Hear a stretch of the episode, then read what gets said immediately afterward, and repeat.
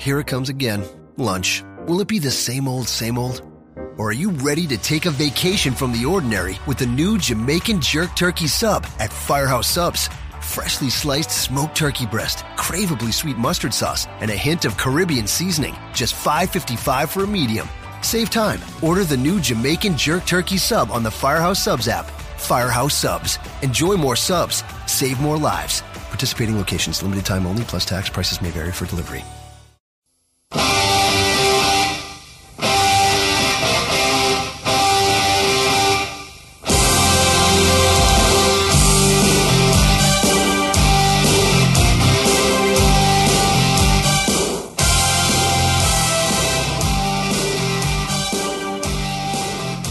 A very special edition of the Voice Wrestling Flagship Podcast. I'm Rich Kraetsch. Nojo landed this week. Uh, as we mentioned last week, there were some uh, personal issues that he had to attend to, and I was working on this show, so we did not do a flagship. Um, now, this week, obviously, you're getting the flagship in a sense, a little bit early. It's, you know, earlier in the week than you normally would. You're not going to get a proper flagship with Joe and I uh, this week either because he's going to be leaving for New Orleans on Wednesday. I think he's actually going to be in New Orleans on Wednesday. Uh, and I'm, gonna be, I'm going to be preparing to go to Los Angeles uh, shortly thereafter. So no chance for us to link up. But I think we got a very suitable replacement here with our WrestleMania weekend preview. And uh, if you weren't around for last year, you don't remember last year, I kind of had this idea of, you know, instead of just doing you know, Joe and I maybe previewing this or, or, or really just trying to stuff this entire weekend into like just one flagship or the, the, the section of a flagship, which we've done previous years and we've done it pretty well. I, I had this idea of growing a little bit more and, and expanding it to everybody that works for our website, that, that writes for our website, that does podcasts for voicewrestling.com. And it was successful. Everybody really loved it. It was really cool to kind of talk to a bunch of different people, get their thoughts, their perspectives, um, their paths, if they're going to WrestleMania, where they're planning on going, why they chose what show they did or whatever. So it's kind of what we did here again this year. Um, this year is obviously much expanded, as you are going to probably tell from the uh, length of the show. Uh, this is definitely not intended, but uh, just kind of worked out that way. And I think there's not really any filler, though. There was a lot of shows that needed the time to sort of talk about it and a lot of fun uh, discussions I had with people uh, on our staff as well. So I think um, I think you'll find a, it, it, it's well worth your time, and uh, you will definitely, I can guarantee, not find a more thorough uh, breakdown or preview of the weekend's events than, than you're going to find right here. So um, we're going to get to that here in a sec. Just want to do a quick little rundown uh, of the schedule for everybody, so you kind of have an idea of what's going on. And and if you want to see a, a little bit more of uh, a schedule and matches and, and, and listings and whatnot, uh, our friends at postwrestling.com, p o s t wrestling.com, have a great guide. If you just go to postwrestling.com, click, I believe it's called Mania Week or Mania Weekend, I believe is is, is it's in their top um,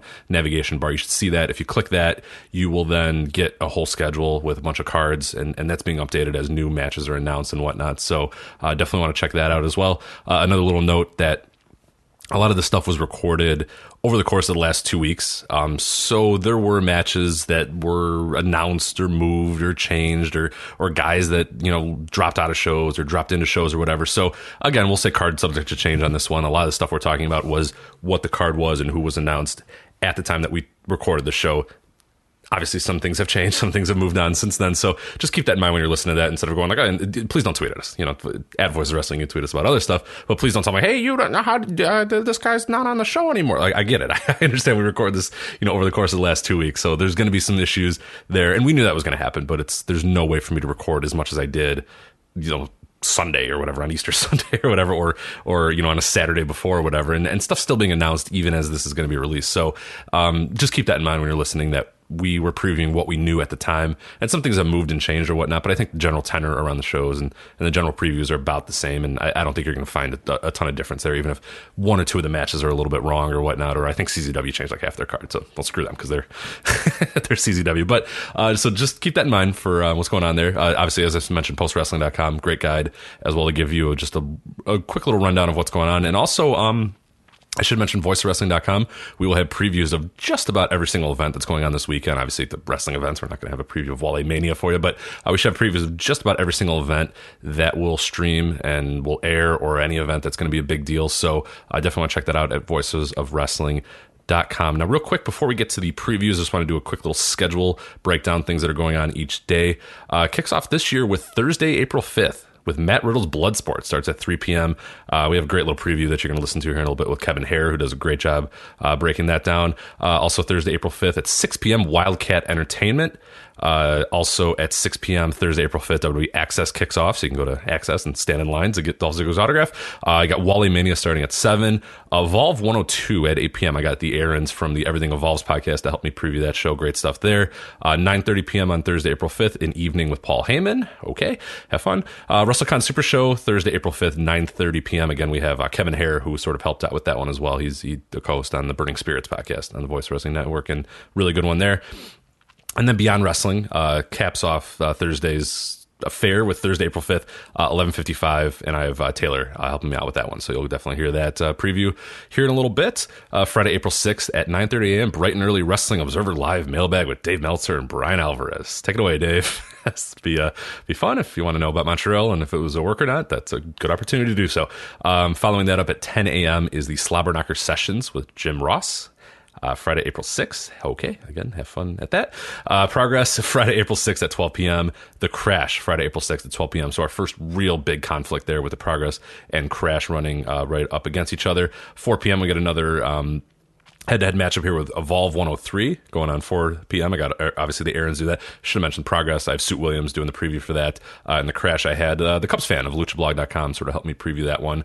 Uh, but again, Rev Pro. Um, they're going at 4 p.m. on Friday, April 6th. I had Kelly Harrass uh, help me preview that one. And then Evolve 103 also going at 4 p.m. And again, the Aarons helped me uh, break that one down. Uh, WWE Access 5 p.m. that day. WWE Hall of Fame 8 p.m. on Friday, April 6th. So good stuff for the Hall of Fame. Uh, WWE, um, then we, we get a little tricky here on the night. It gets another little kind of head to head matchup here. You got the WWN Super Show, uh, the Mercury Rising show, Friday, April 6th at 8 p.m. So that's usually a Saturday show. They've moved it up to a Friday. And that's going head to head with uh, Impact versus Lucha Underground, which is at 9 p.m. Uh, this year. Um, Joey Janela's Spring Break number two, the much talked about Joey Janela's Spring Break number two. Uh, that's going at 11.55 uh, just to circle back here, uh, the Aaron's helped me preview obviously the WWE Super Show uh, and Impact Wrestling versus Lucha Underground. Uh, Lawson Leong, who does our match of the month and some other stuff on the website, he uh, helped me preview that one. And then Joey Janela Spring Break, of course, I had Mike Spears, uh, who previewed it last year and who drunkenly reviewed it last year. He um, he helped me kind of preview that one as well. Uh, Saturday, April 7th, WWE Access kicks off 8 a.m. Uh, following that, 11 a.m., Pro Wrestling Revolvers, Pancakes, and Pile Drivers. We got Kelly Harrass helping us out with that one. Uh, Progress comes back Saturday, April 7th at noon for their show. Suit Williams, of course, helped me out with that one. Uh, ROH's Festival of Honor, 12.30 p.m. on uh, Saturday, April 7th. Um, something to wrestle with live with Bruce Conrad and Bruce Pritchard. Uh, Bruce Conrad. Conrad Thompson and Bruce Pritchard. Something to wrestle with. That's at 2 p.m. on Saturday, April 7th. Uh, and then CZW Combat Zone Wrestling, of course, at Saturday, April 7th, uh, 3 p.m. I have Kelly Harrass helping me out with that one. Um, Shimmer, running pretty much head to head with them at April uh, April 7th, of course, at 4 p.m. I have Taylor Maimbourg uh, helping me preview that one.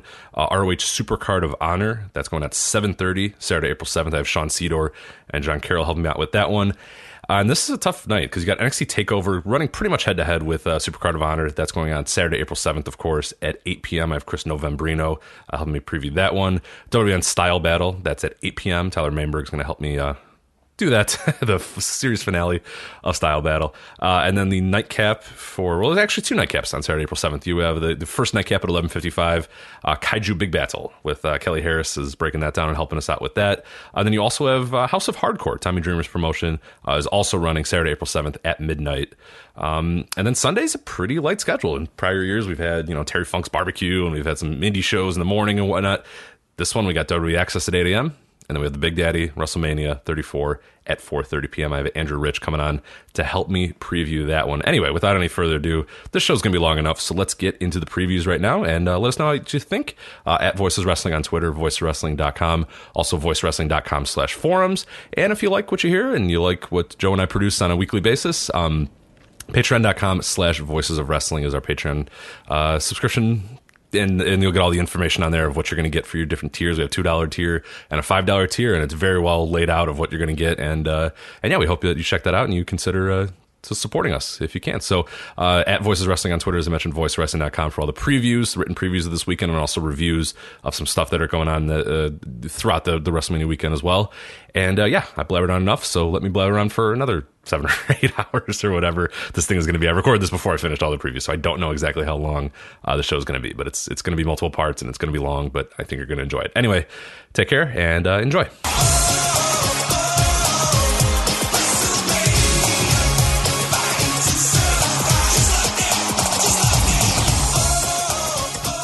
All right, my guest now is Kevin Hare to talk about Matt Riddle's Bloodsport, WrestleCon, and his path during WrestleMania weekend. Kevin, what's going on? Not much. What's up with you? Not too much, not too much. So I'm pretty excited about uh, the two shows we're going to talk about here with you. But uh, overall, uh, you are going to WrestleMania weekend, correct? I am. Okay, and what what um of these two shows? Maybe not, not of these two shows. We'll break down these and talk about these a little bit more. But uh, of you know, other than these two shows, is there a show that you're really looking forward to this entire weekend that you cannot wait to go to? And uh, you know, what? I'm just I'm disqualifying Joey Janela's spring break too if you go to that because everybody keeps answering that. I'm disqualifying that one as well. So not the shows you're covering and not spring break. All right, so I think probably the number one thing is probably the NXT show, to be honest, because I think that Ciampa versus Gargano, assuming that it's happening, is like the number one match of the weekend. It's maybe like the number one match of wrestling. Sure. So even though it's like not as intimate as some of the other shows, and maybe not as like, you know, hourly like fun and exciting, I guess, like you know, just intimate. It's more of just like I feel like that's going to be the one match after this weekend that will be talked about. Have you ever been to an NXT so. show? Yeah, I've been to this is going to be my fifth takeover. Oh wow! Holy shit! Okay, yeah. so yeah. you're well, you're well. I mean, those crowds are awesome, and and that's yeah. we always talk about it. Like every time we preview on this podcast, Joe and I, anytime we preview a takeover, we're always like, oh yeah, it's like okay or whatever. Oh yeah, the card looks all right or whatever. But then they're always like incredible shows. They're yeah, never not bad. We always say don't bet against a takeover. Like they're exactly. always good. and and like I've I've been lucky where I saw the um Nakamura Zayn match. I saw the um first pro or the first DIY revival tag match, and I saw the Gargano um Almas match from January. So, and I saw those all live, and so like s- seeing them all those all live, it's like man, if there's going to be another one that is just as good, and maybe even like a completely different type of match, it's like to me, it's a no brainer that I have to be there and that that's what I'm really excited about. And of course, we say all this and then the match won't even happen. And then it's gotta though, right? It's yeah, gotta happen. I feel like it's gotta be happening. Yeah, but. hopefully it is. But uh, I, I, forgot to do this uh, before uh, we, we kind of break down uh, Bloodsport and WrestleCon. Uh, you want to get your plugs out of the way, let people know where they can find you, where they can find you on Twitter, where they can hear you, and any other that good stuff. Yes. So um, I'm on the Burning Spirits podcast, which, if you aren't familiar, we uh, cover basically uh, what's going on in Japan that's not in uh, New Japan or Dragon Gate. Really, a strong emphasis on like DDT, All Japan, and uh, Big Japan. We've tried to do bi weekly, but we've been a uh, it's been a little bit weird recently, so we haven't had an episode in a little while. But uh, one of our other co-hosts, Drew, just went to Japan, so we were we'll be recording this week and talking all about Judgment and stuff. So you can listen to me on there, and we are on Twitter underscore Burning Spirits, and you can check me out on Twitter, Stan underscore underscore Hansen.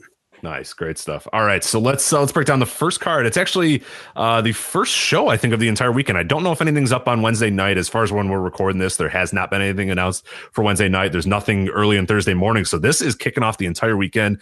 And what a doozy here with Matt Riddle's Bloodsport. This is uh, promoted by Game Changer Wrestling. Which the unfortunate part about Game Changer Wrestling promoting these things is that I don't say Game Changer Wrestling. I say Matt Riddle's Bloodsport. right. I don't say Game Changer Wrestling Spring Break. I say Joey Janela's Spring Break. I right. Guess, but I guess they're they're doing okay. I mean, they're selling I, a bunch of tickets, and I'm sure they're making money. I yeah, I think I think last year that was an incredibly valid criticism about the way that they um promoted the Spring Break show because you know nobody realized that it was GCW. I think this year they've done a little bit better job. I mean, I think that they've done over the past year springboarding off of uh, spring break. Sure. They've really like become more prominent and more of a name.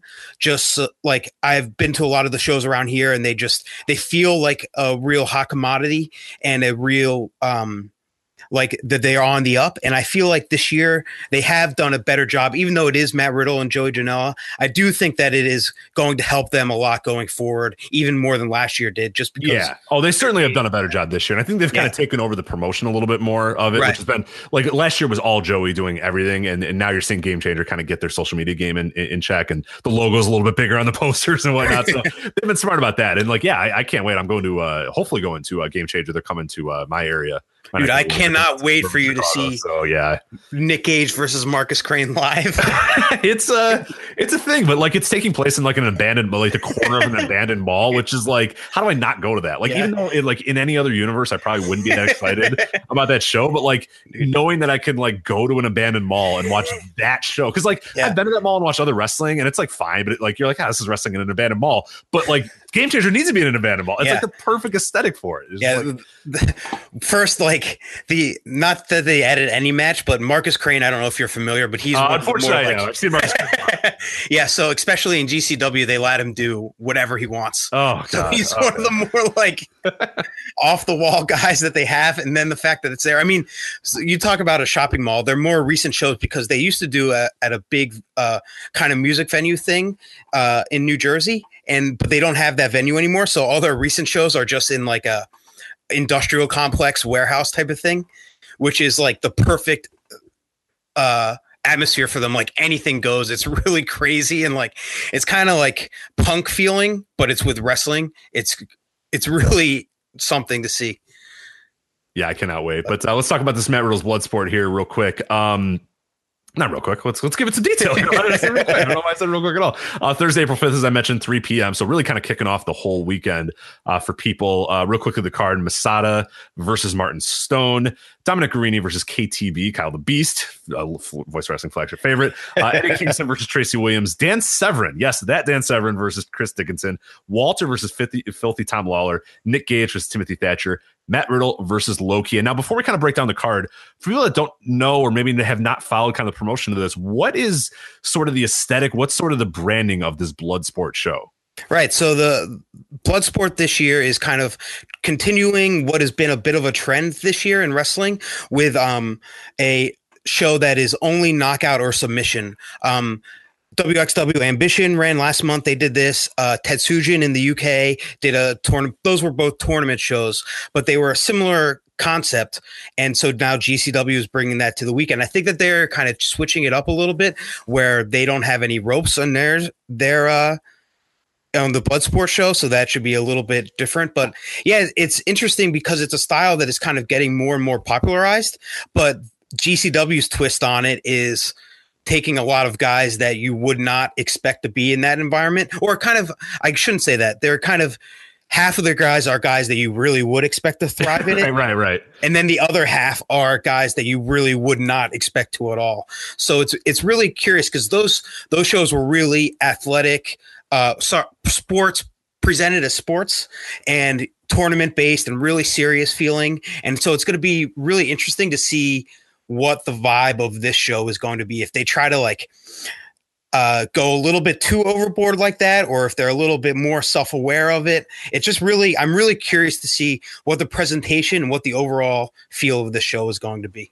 Yeah, and I think it's it, it's a definitely an anticipated show from a lot of people because if you look at sort of what's going on that entire time, I mean, if you're there, if you're coming in on on Wednesday or you're coming in on Thursday morning, there's no reason not to go to the show, and like ticket sales yeah. have sort of reflected that as well. It's doing well ticket wise because it, it's running up against nothing. Like it's at 3 p.m. All you have is Wildcat at six, but like I mean, you could probably skip Wildcat if yeah. you want to. But I, I feel like Wildcat is only running because of the wrestling license. Yeah, exactly. Right. and then like, you know, volley, I mean, you got nothing until Evolve 102 at 8 p.m. So you, you, right. you have no reason not to go to Bloodsport. And that's going to be cool. I think it'll be fun to see all those people in that atmosphere and see sort of what it's going to be because there's going to be a lot of eyes on it. And it's really on its own, which is really cool yeah. for this. And it's kind of a weird time, but it's not because people, uh, everybody I've talked to is coming in on Wednesday or everybody I've talked to is coming in on Thursday morning. So, yeah. you know, it might seem like, oh, geez, Thursday afternoon, that's a bad time for a show. But it's like everyone's going to be there anyway. Or like the real hardcores that were coming for the whole weekend are going to be there. And like you, you included. So it's a great time for a show, and it, and they've they've picked it out perfectly because they're running completely unopposed. So yeah, and the, and GCW is really good too at um kind of delivering a things that are unique and different, and b kind of being uh, aware of like what the current fan base wants, like 2018, what they are into. Sure. And so I think that this show is definitely really reflective of that. Like their big thing is kind of like a we here we are. We are just going to do whatever we want because we're going to give you what the fans want. We're kind of on our own. I mean, obviously they're working with WWN, but they have a very like guerrilla warfare type of presentation. And like, here we are. We aren't going to be stopped. And I think that this that kind of goes with what the show is too because it's completely different than anything else in the weekend. It's really even like I said, there's similar shows to this one, but it's completely if you look at the lineup, it's completely different than those shows too. So it's really they're really primed to kind of have their own niche here and present something if if they pull it off where it will definitely be one of the shows that people talk about a lot just because it's so much different than anything else Yeah, absolutely. And I think that's an important part of uh, uh of this, and then uh, of course spring break and pretty much every, everything that Game Changer's been doing all across the, the country and you know their entire aesthetic. Because like now you've kind of gotten like indie wrestling in America that's always kind of the same few names or whatever. Right. Not that I'm totally complaining. Like I enjoy a lot of those names, but like sometimes it is good to have a little bit of a cleanser. And like if I was going this weekend, like this is absolutely a show I'd go to. Spring break is absolutely a show I'd go to. I would go to shows that aren't kind of the same old same old. And that's not to say Evolve's got some really good shows coming up this weekend. WWN's got some good stuff. Like there's a lot of really good shows out there, but you look at Bloodsport, and it's like it feels completely different than anything else going on that weekend. I think that's a big reason why a lot of people are going and why, you know, how many times you need to see, you know, a bunch of really Eh, you know the same sort of really well worked athletic matches like and, and again like i'm a guy who who yeah why would i get sick of that? But like i'm going there for that weekend. I kind of want to sample some different things. I want to check out some different things. I really want to dig into some stuff. And you look at this bloodsport card and it's like yeah shit yeah I like i would absolutely go to the show and really love it because it feels different. It feels like this is not going to be you know strap in for now four straight days of the exact same stuff. It's like this is unlike anything else on the entire weekend. So that's that's definitely cool. It's a great point. You yeah and there's there's the slight possibility too that it doesn't completely go right which yes. is yeah, which, yeah, could be complete which, disaster too. But you're yeah. you will you will want to be there for that, right? Like because you don't know, it's not just like a really good, you know, super indie show. It's it's got a little bit of a uh, edge to it where like eh, I don't know if it if it will actually go off as planned, and that's what makes it cool. Yeah. So, uh, what, what is the most anticipated match on this card for you? I don't know if is, if there's one that you can pick. I mean, you could cheat and pick two if you need to. But uh, is there anything that really stands out of like, oh my god, I cannot wait to see what happens when those two dudes get in the ring? Yeah, the number one for me is uh, the Nick Gage versus Timothy Thatcher match because Nick Gage is like his act is a little bit of a one note for me at this point because I've seen it a lot. But on the other hand, like he is maybe the most engaging live wrestler around right now. He's one of the most intriguing wrestlers um, in the world. He, I think, him and Minoru Suzuki are really the only two wrestlers that um, you look at them and you can't tell. Like, there's no lot, there's no gray area like, oh man, I can't tell like if he's real or not working. Or sorry, let me just take a step back. You can't really tell if he's working or not because yeah, he just right. is Nick Gage all the time. He's terrifying. He walks through when he walks through the crowd, even if he's not like fired up in a negative way, he just has this real energy about him where you just kind of like run away from you either want to be right next to him or you want to run away as far as you can away from him. He kind of does that both at the same time. So um yeah, he's really especially in a in a going back to what you just said about the indies just kind of being kind of sterile, he's the one guy where he just feels like a, a real breath of fresh air and different than anything else. So yeah, the, the live event experience, man, not, not to kind of cut you off, but if yeah, yeah. not seen him live, and I hope if you're going this weekend, definitely want to check out one of his matches because there's just an aura when he comes out. Right. It's like Pentagon Jr. is another guy, or Penta El Zero M, whatever the hell, is another guy. Like when he comes out, it's just like it feels like you just kind of have to get aware. You can't, you know, some guys you can just kind of look at your phone, or I'm going to go to the bathroom, I'm going to go, but like you got to always be aware of your surroundings when the game just yeah. It's like one of those things that you like you cannot it's you can't look down at your phone. You can't look over and talk to your friend. Like you need to be aware at all times. And it feels there's a sense of danger when those guys come out. And that's really, I mean, like your, your Twitter username is another guy, like a Stan Hansen. You know, right. I, I, was never obviously never saw him live, but if you go back and watch him in Japan, like that music hits, he comes down the ring and the fans just scatter because they're yeah, like, oh, I, what the hell is this guy going to do or whatever. And like, yeah, that's incredible. I mean, for sure. Like the first time I saw him since he got uh, made his return, got out of prison, was in uh, September at the um, Nick Gage Invitational. And like I saw him before years ago, and he always had that vibe, but I really could not believe it this time where like as soon as he came out, it was almost like I'd never seen something like this before just because of how people reacted to him, but how like intense and scary he was. It it just it came off like nothing else. So I'm really interested to see how he works with a guy like Timothy Thatcher, who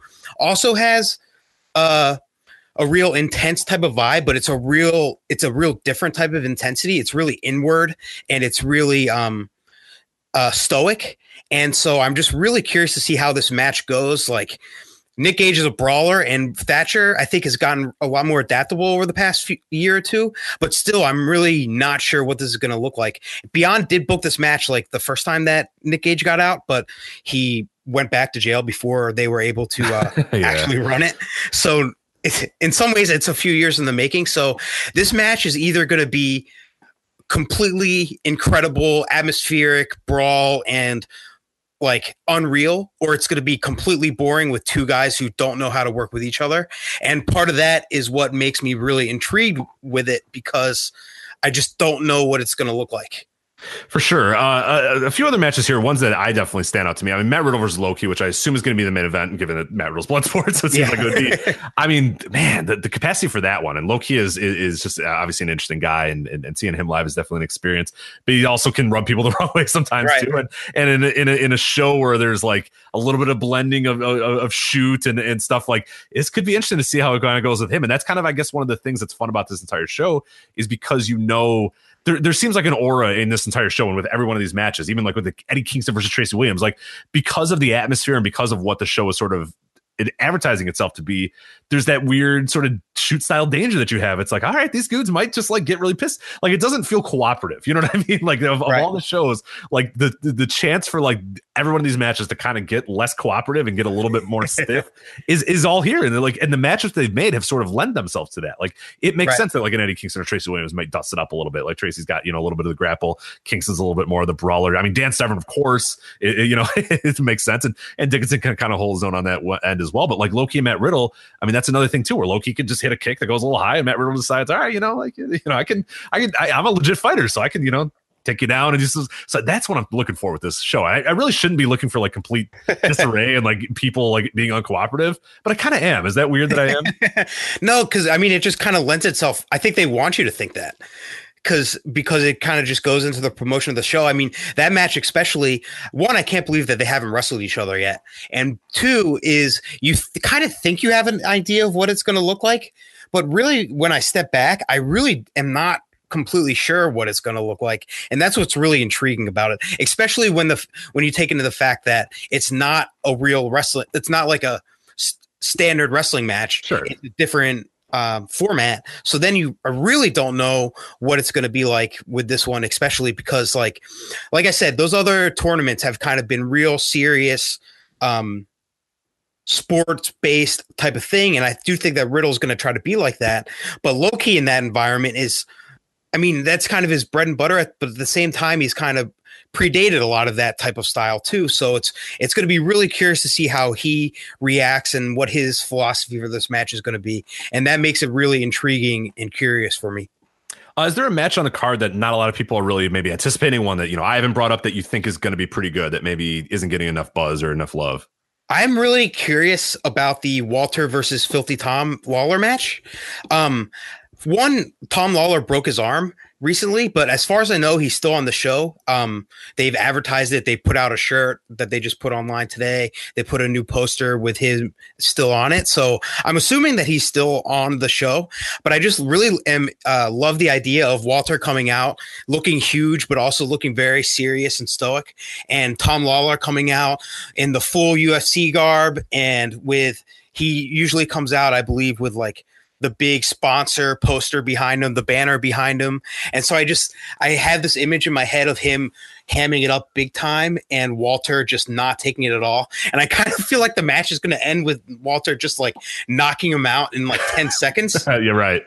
And which would be awesome. Like I don't like I want to see Tom Lawler wrestle more, but just the idea of Walter knocking out the MMA guy who is being really arrogant and thinks that this is his uh Forte in his place and Walter just taking him out, I think would be pretty awesome. I don't know if that'll actually happen, but it's cool. It's a cool thought. I'm with you there. That sounds pretty odd. Yeah, and, and this is a show that could lend itself pretty well to like a quick knockout. Like I don't think anyone's gonna be disappointed if like and like Dickinson. Of course, I don't want this, but if like Dan Severn just taps out or knocks right. out Chris Dickinson in like a, a, second, like no one's gonna care. You know, that's gonna be a pretty cool. So that's that's cool atmosphere, and that and that's what I like about the show too. Is it, it's sort of you're people go into the show and when you're watching this, you're not anticipating. Oh, I can't wait to see this great 20 minute back and forth, you know, kick out of finishers type. You kind of are sort of rooting for like the quick knockouts. You're rooting for like those great fight type things or whatever. So it's just it's so unique this entire weekend. I'm so glad this show is happening. So yeah, that's that's definitely looking forward. And you are you are 100 percent going to the show, correct? Yes. Um, I don't have a ticket yet, but I'm planning on going. The only thing is if somehow my trip falls through, but I, it seems I wasn't sure, but it seems like it's good to go. So Okay, good. Well, hopefully you can, get here. So you're very. Uh, anything else you're doing on Thursday then? So you got Bloodsport at three. We said running kind of unopposed. Are you doing Evolve 102? Or are you doing anything else other than the show that we're going to talk about here next? I really want to see the Evolve show. Like I the main event is maybe my most anticipated match of the weekend, but I just don't think I think I made a decision to do WrestleCon instead, and I don't think that it'd be possible to see both the main event of that and like the bulk of WrestleCon. So yeah, we were like, we were talking about that when I was talking about the Evolve shows, and it's like you, the choice you would have to make is either leave, you know, before the main event of Evolve, or you know lose an hour of WrestleCon or whatever. But the WrestleCon tickets aren't really that cheap. So it's like, right. if I'm gonna if I'm gonna spend 50 bucks, yeah, I think the lowest ticket's 50 bucks. If I'm gonna spend that to go to WrestleCon, like, you know, I'm gonna I'm gonna get there and watch my entire show or whatever. And you're obviously not gonna go to Evolve and then be like, all right, well, I'm just gonna leave now. like, right. you know, no, I'm yeah, that, the main like event. Said, so. If I went, that the main event is the the tag match is like what I need would need to see. So it's just one of those things where I'm kind of I'm kind of sacrificing, I think, in this case, like the better match for the show that I think is going to have the better atmosphere and be maybe more fun. And maybe not be as memorable like when you rewatch it or whatever, but in the moment is kind of the place to be that's my philosophy with it. Yeah, no, I'm with you on that. So let's talk about the show that you are going to go to then. WrestleCon Super Show Thursday, April 5th, 9:30 p.m. at the Sugar Mill. Uh, so we got scheduled to appear. They do not have a full card as we're recording this. We're recording this on the 27th. So full disclosure, if by the time you listen to this, they have the full card. And you know, you idiots, they have the full card. you know, uh, scheduled to appear. We have Will Ospreay, Fenix, uh, the best friends. I'm imagining Beretta will not be there. I imagine best friend will be there. Just Chuck Taylor, Flamita, uh, Tenille Dashwood, uh, the former Emma, of course, Flip Gordon are your scheduled to appears. Your card is we're getting the 10 man tag, but um, we'll, we'll get to that here in a sec because it might be a little bit different than the traditional, you know, WrestleCon 10 man tag. Uh, the Mexicools are showing up. We don't know who they're facing, but Juventud Guerrero and Super Crazy will be there. Um, I don't know if they'll be on lawnmowers. They could be. We'll see. But uh, the Mexicools will be there. Uh, Joey Ryan is doing a women's challenge. So he's kind of doing an Andy Kaufman esque thing. So Joey Ryan will be facing some women. We don't know who, but he's going to do that. And then as far as the three matches that have been announced, Joey Janela versus Penta L0M, Tomohiro Ishii versus Jeff Cobb, and then your main event, Kenny Omega and Kota Ibushi versus Chuck Taylor, who I mentioned before is a best friend, uh, and to be announced. So we do not know who Chuck Taylor. Of course, Beretta is hurt, so he will not be there. So it's Chuck Taylor and to be announced. Do you have any inkling as to who the to be announced is going to be? No clue at all. My, I mean, my obvious one that I don't think it would actually be, but the one that I'm kind of fearing is like if they just have it be Orange Cassidy or something because of the Chuck Taylor connection. Oh, God. That would be. oh would God, be like I just shivered. Pretty oh, disappointing. If that's what it is. That place would be up for grabs. If, if that Sugar Mill would be up for grabs, if like fucking Orange Cassidy. hey, how's it going, guys? But yeah, my guess is that it wouldn't be. But like my when the original ma- match was announced, I thought that it sounds like a great match, but it's also a match they can get kind of get away with toeing the the comedy line sure, like right, the right, right. super athletic type of stuff. So I'm curious to see. I feel like it's probably whoever they're going to replace it with is going to be kind of in that vein a little bit, but I'm really not sure. I mean, they could even just do something like put Ospreay in that match and then have something just completely crazy, but I really have no idea. Yeah, no, I'm kind of with you on that. I think there's a lot of people going to the show, and I think a lot of people going know this. Like they're going just to see Kota and they're going to see Kenny right. Omega because it's an experience to see them. But I don't think anybody, I, and I hope anybody wasn't, but I don't, don't expect like this to be great. Like Kenny Omega's yeah. going to throw a few V triggers, but it's going to be a lot of comedy. They're going to be jacking around a little bit there. I mean, they got a big weekend. I mean, they're obviously going to be bulking up a lot for for, for Supercard of Honor coming up the next night, and and some other stuff that the, those guys are doing. So yeah, I, I, was never expecting that, and I don't. I hope that there's not people going in going thinking they're going to get you know a five star or they're going right. to get anything like they got a strong style evolved.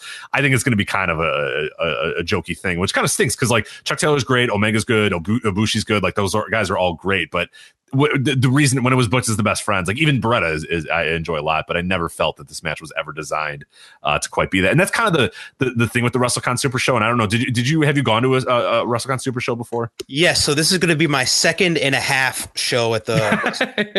I, I, went to Dallas and I left at intermission to go see Kota Ibushi, um, and then which was like that was okay. Um, it, the crowd was decent. Like it was, it was filled, and like the matches that I saw were pretty good. Like I saw Scurll versus Ospreay and Pentagon Junior versus Sami Callihan and some other stuff. And like that show was decent, but I felt that I made the right choice to leave. Last year I did went to it, and it was awesome. It was so much fun. That the thing with this show is that it's like I was alluding to a second ago.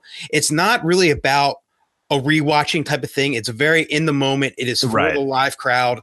Um, it's to kind of see everything that is going on uh, in wrestling right then, they kind of do a good job of bring it all together all at once. So that and that was what they they did a really good job of that last year. Like two years ago, they had that ten man tag with Karen Jarrett and Team Jarrett versus Team Cabana and stuff that I never watched, but a friend was there and he said that it was awful.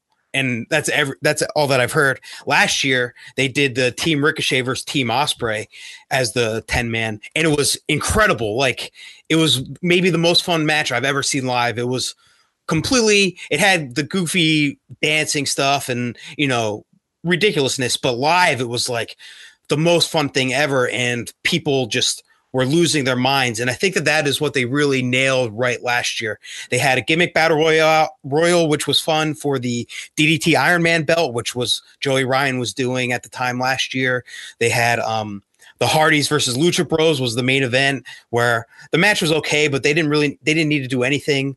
Um, Sandman made an appearance. Low Ki made a surprise appearance.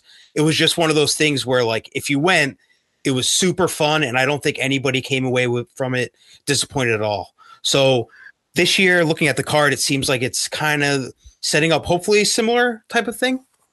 Yeah, and and I think that the the, the kind of thing that I always go with the WrestleCon is like you look at the card and you assume that like oh that, that looks pretty good. It's really kind of as you said, it's there for like an in the moment. It's like a party more so than yeah. like because I always watch them like later at home, and it's just like never really quite hits it. And then I hear people that were there live, and they're like, like you said, they, said it was a blast, or oh my god, it's so fun. And I watch it, I'm like, ah, I don't know, it's okay. Yeah, I went home. I remember last year, I went home and I started raving to everybody, and I was like, that tag match was like five stars. It was crazy. And then I think everybody else saw it and was just like, eh, I mean, it was all right. but then, but I rewatched it and I was like, all right, maybe it's not quite as good as I thought it was. No, it's definitely an in the moment. In the show. moment, it was yeah, like right, right. the coolest thing ever. Spanish flies off the top rope and all sort like to the outside and all sorts of stuff. Yeah, no, and, and that's and I remember that match. I remember liking it a lot. I, I don't know quite. A, you know, obviously, yeah. well, probably wasn't five stars on it because yeah, obviously didn't leave an double mark on me. But no, that's it's not but it live it felt like it right right and that's that's that's some of the magic of some of these shows and russell kind of think does a great job of that particularly with the names because it's it's you know we mentioned the names here we got your omegas your bushi your chuck taylor your Ishiis your cobbs like those sort of basic guys but then they always grab dudes from the shows or whatever like yeah. there's a good chance great sasuke shows up on this you know what i mean like there's a great chance that whoever they can drag in from the the con will just randomly come in and, and, and do some fun stuff so that's always what you're there for you're there for get kind of you know fun stuff but as far as what we know i mean we know three matches we know some other stuff that that could potentially happen happen. Anything stand out at you? Anything that really jumps out at you of like, oh, I can't wait to see what those guys do in the ring? Well, Tomohiro Ishii might be my favorite wrestler ever, and I have never seen him live. Oh. So yeah. So I'm really excited, like to see him. And Cobb, Cobb is a guy that I go up and down on. Sometimes I think he's really great, and sometimes I'm just kind of underwhelmed by him. But this match feels like it's going to be the perfect spot for a crowd that should be really susceptible to um, being into it, which I think would really really help bring this specific match up. And I think they're gonna Cobb is gonna be aware of his surroundings and kind of know what's at stake. And Ishii is Ishii. If he wants to deliver, he absolutely will every single time. So I'm pr- pretty excited for that. I'm I'm also excited to see Ishii again the next day. But but yeah, that's probably the one that uh, as far as like actually being good and being relative to my Im- uh, relatable to my interests, that's the number one match. Yeah, I'm with you on that one. And, and Janela versus Penta sounds pretty fun too, but fun in like a guys do Canadian destroyers to each other like guys, seven times in a row type way, but not necessarily like a, a particularly great match. But uh, right. Uh, yeah, those dudes are gonna and Janela's gonna be like I mean, he's he's running an insane schedule this weekend. Like, there's he has to give at some point, right? Like, there's got to right. be a match where he just well, gives like half effort and is like, guys, come on, I can't. Well, I think this is his first match of the weekend, so he's probably going to be. This For is sure. going to be the match where he burns himself out. Yeah, of course he's got Sasuke the next day or whatever. Yeah. But yeah, it's incredible. Yeah, no, that's it's gonna be pretty fun having this be the first day, and that I think that's a benefit to the show too. Because I think in prior years, what day has the show always been on a Saturday? If I'm so, two years ago i'm not sure about the years i didn't go but two years ago was on the saturday that was the year they did nxt on the friday and then the saturday it was running up against Kota Ibushi um, in the evolve six man. And then last year it was on the friday and it was running up i don't think it was running up against anything crazy maybe a no it was running up against Chikara i think. So last year was pretty unopposed on friday. So So they've, they've done good about kind of scheduling this at the right times. And I think Thursday it's a great time for it as well. I Yeah. mean, of course, like you said, other than Evolve, uh, there's not much else. And if you look at the ticket sales, a lot of people are choosing Russell WrestleCon over Evolve. So that's Yeah. uh, I don't blame them. I mean, it looks like a pretty fun show, and, and there's always sort of that, like you said, that that sort of aspect of it. It's later at night on the Thursday too, so it's kind of a fun little nightcap or whatever. But uh, yeah, anything else uh, about the kind of the, the matches so far? It, it feels bad. Like unfortunately, when recording this, they haven't announced it that much, and I don't know I mean, that they are. Like they don't seem very like. That's their that's their thing now. Like they've just kind of turned it into surprise shows. I mean, it's kind of funny that last year they had Bobby Lashley versus Jeff Cobb advertised, and it, the match was so bad that this year they have not even like try to do something like that. I don't know if that's on purpose or if it was like, oh, we don't need to try something like that. It's like Bobby Lashley's music started and he wasn't even in the room. He just like came through the crowd for five minutes and just came eventually made his way to the ring and it was just really awkward. And then the match was bad. But then this year, like the Pentagon Janela match, they don't even have to do anything. They're going to do stuff, but like they can just stare at each other and Janela can just say that he's a bad boy and uh P- Pentagon can just do the hand signals, and that's all they need to do. And Right. crowd will be going, will be jumping up and down. So yeah, exactly. the the one other thing that I am excited about is the um when the Mexicools come out. Whenever you see these guys who are reuniting for um, you know. Big indie shows like this, and they haven't done the gimmick in a while. It's always they always do like the really watered down target version of what their um, uniforms were. So I'm really excited to see like what the what they have like what they look like what what the because you know they're just going to get some clothes like ahead of time i saw just incredible do the aldo montoya thing one a few years ago at Chikara and he was wearing like an under armor maroon shirt as his uh as his top. So i'm just hoping that we get something like that here Yeah, that's uh, you're, you're right. You're so right about that. I'm glad you mentioned that. I love it because you're always like, oh my god, I can't wait to see what they look like. And then like, yeah, they're just like that's what made. Uh, I, I think it was was it one two three kid a few years ago when he went to Chikara. The King. Yes. I say a few years ago. I think it was like eight years ago at this point. yeah it was 2011 i was there for Yeah, that I'm very old, so I just Yes. realized it's been my life is. I just said 2011 was a little bit ago, but we're about the same age so Yeah. i feel you yeah, that's when I started this damn podcast, this show too. That's unbelievable. But yeah, he came out like he came out like full one two three kid personality, Yes. right? Like it was, Yeah, like- exactly like him. And I patent leather like looking Yeah. exactly Oh, and I remember Like that being so cool because it's like, yeah, you don't get that. Usually you get like guys, even like shit, like even when the Undertaker comes back, he's just like always kind of like an aborted, weird, like still got the MMA gloves on. He's Yeah. still got like you, it never these guys never go back to what they fully had before, mostly because they probably can't fit into what they had. But it's like, you know, without the WWE seamstress and without the WWE budget, they're just kind of like, all right, I'll just like get blue tights and blue hats. So I'm very curious to see what they look like. The Juice seems like a guy who definitely kept all of his stuff. I have no idea what super crazy. He's definitely like Psicosis there's no chance yeah. Oh, did they, oh, so are, have they said all the? They said they they made a graphic with all three of them. Okay, so it's not just two. Okay, so it is Yeah. all three. Okay, that's incredible. I completely forgot the Psicosis was, there. Oh my god, unbelievable. Okay, that's wow. Mask or no mask for Psicosis? I feel like I know he shouldn't have the mask, but I feel like he, you know, should just have it with him. He can't I feel wear like it. there's gonna he be no mask, it, but, but I feel. I mean, it wouldn't be the Mexicools if he had the mask. You know. You're right. You're right. You're right. So that would be the bastardized version of it. And what am I trying to do here? I'm trying to get the classic Mexico. So yeah, that'll be cool to just see what they do when they come out. But uh, yeah, it looks pretty fun. And then of course we don't really know uh, a, a ton else about this show. But uh, uh, as far as your kind of breakdown before we uh, we we get out of here for this little segment here, uh, so we talked about your Thursday. So you got your busy Thursday. You're all locked up. What are your plans on Friday?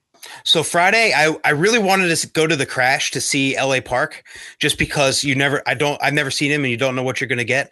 But it just feels like um the progress show is the show to go to at that time slot. Even if I go to see it twice, it just feels like like I said, I really want to be at like the hot show, not necessarily the guys I haven't seen before. So I feel like progress is the move there. Um, and then in the afternoon, Rev Pro, uh, never seen Minoru Suzuki before, and so that'll be be able to see him.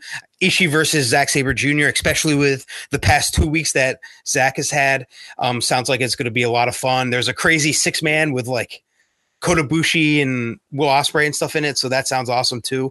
So I don't think that I can miss that. And then um, at nighttime, it's fi- uh, going to go to the WWN show.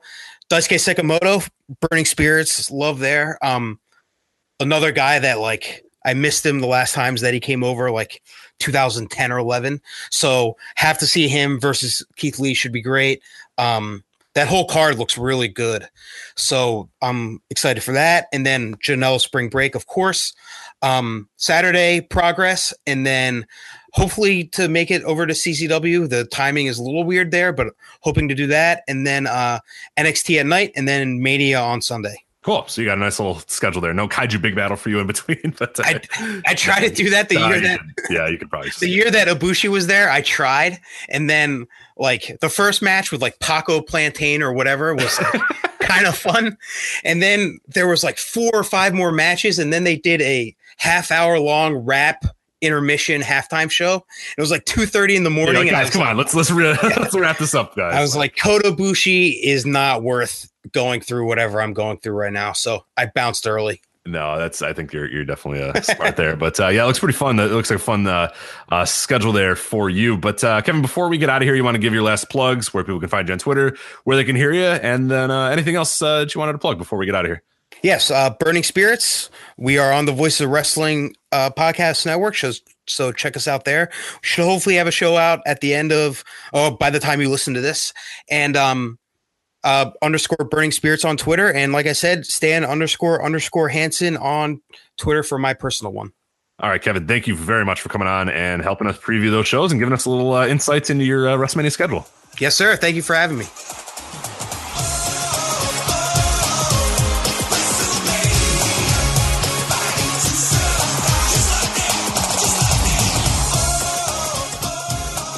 And now to help me preview the weekend for Evolve and WWN, it is, of course, who else will we call? The Aarons from Everything Evolves on the Voice Wrestling Podcast Network. Aarons, how are you doing? I'm good. The oh, you're supposed to answer at the same time. Come on. we rehearsed this for 20 minutes. Oh, no. We blew it. Um, but yeah, I'm good. AB is sick as hell. Yeah, what's funny is like I'm super sick, but my wife is literally in bed right now because she's so sick. So oh, Jesus, I'm, I'm actually doing well. That's all relative. Uh, so let's let's kind of get the plugs out of the way. Of course, you are not just one unified. Fr- you are uh, uh, on the Everything Evolves podcast, but you are very different people as well. You are different human beings. You are not just your first names. So At will start with you because I can't say Aaron because you know. So so with Aaron T, uh, you want to give your plugs out of the way uh, where people can find you on Twitter. Anything else you do as well? Yeah. Um, my Twitter handle is aptaube, a p t a u b e. Uh, I just post a lot of tweets all the time. Um, some of them are good, most of them are bad. And then I also would encourage anyone in New York City to get involved with our great New York City chapter of the Democratic Socialists of America. I'm very involved in our Queens branch, uh, socialist.nyc is the is the link on the internet. The first time on the Voice Wrestling flagship podcast that uh, that anybody will be actively campaigning for canvassing on on a side. Not that I care, but you know Joe would would lose. Yeah, well that's what I figured. I figured sure, so Joe's Joe's not around, so this is so like, go ahead. This yeah, is the big communist takeover. yeah, you be Mr. DSA all day. That's that's you got that definitely. And then uh, Aaron Bentley, uh, AB, uh, you want to give your plugs out of the way and anything else uh, pertinent to you as well? Yeah, uh, like Rich said, of course, we're on Everything Evolves. You can find that account on Twitter at EvolvePod. My personal account is at Aaron Like the Car. And, uh, you know, if you or a loved one is uh, incarcerated in the Commonwealth of Kentucky, uh, please contact me and I will uh, assist you with any civil rights violations. By the way, these are all shoots. Like these are not these are real human beings as well. Like people might think that these are like you know a communist and a lawyer get together and do a wrestling, but it, it is actually a uh, a real thing that is happening. So definitely, uh, it's good. It's incredible. I love it. But uh, uh, all right, let's talk about this weekend for Evolve. Um, we're gonna we're gonna preview the shows 102, 103, and then the Dodo and Super Show.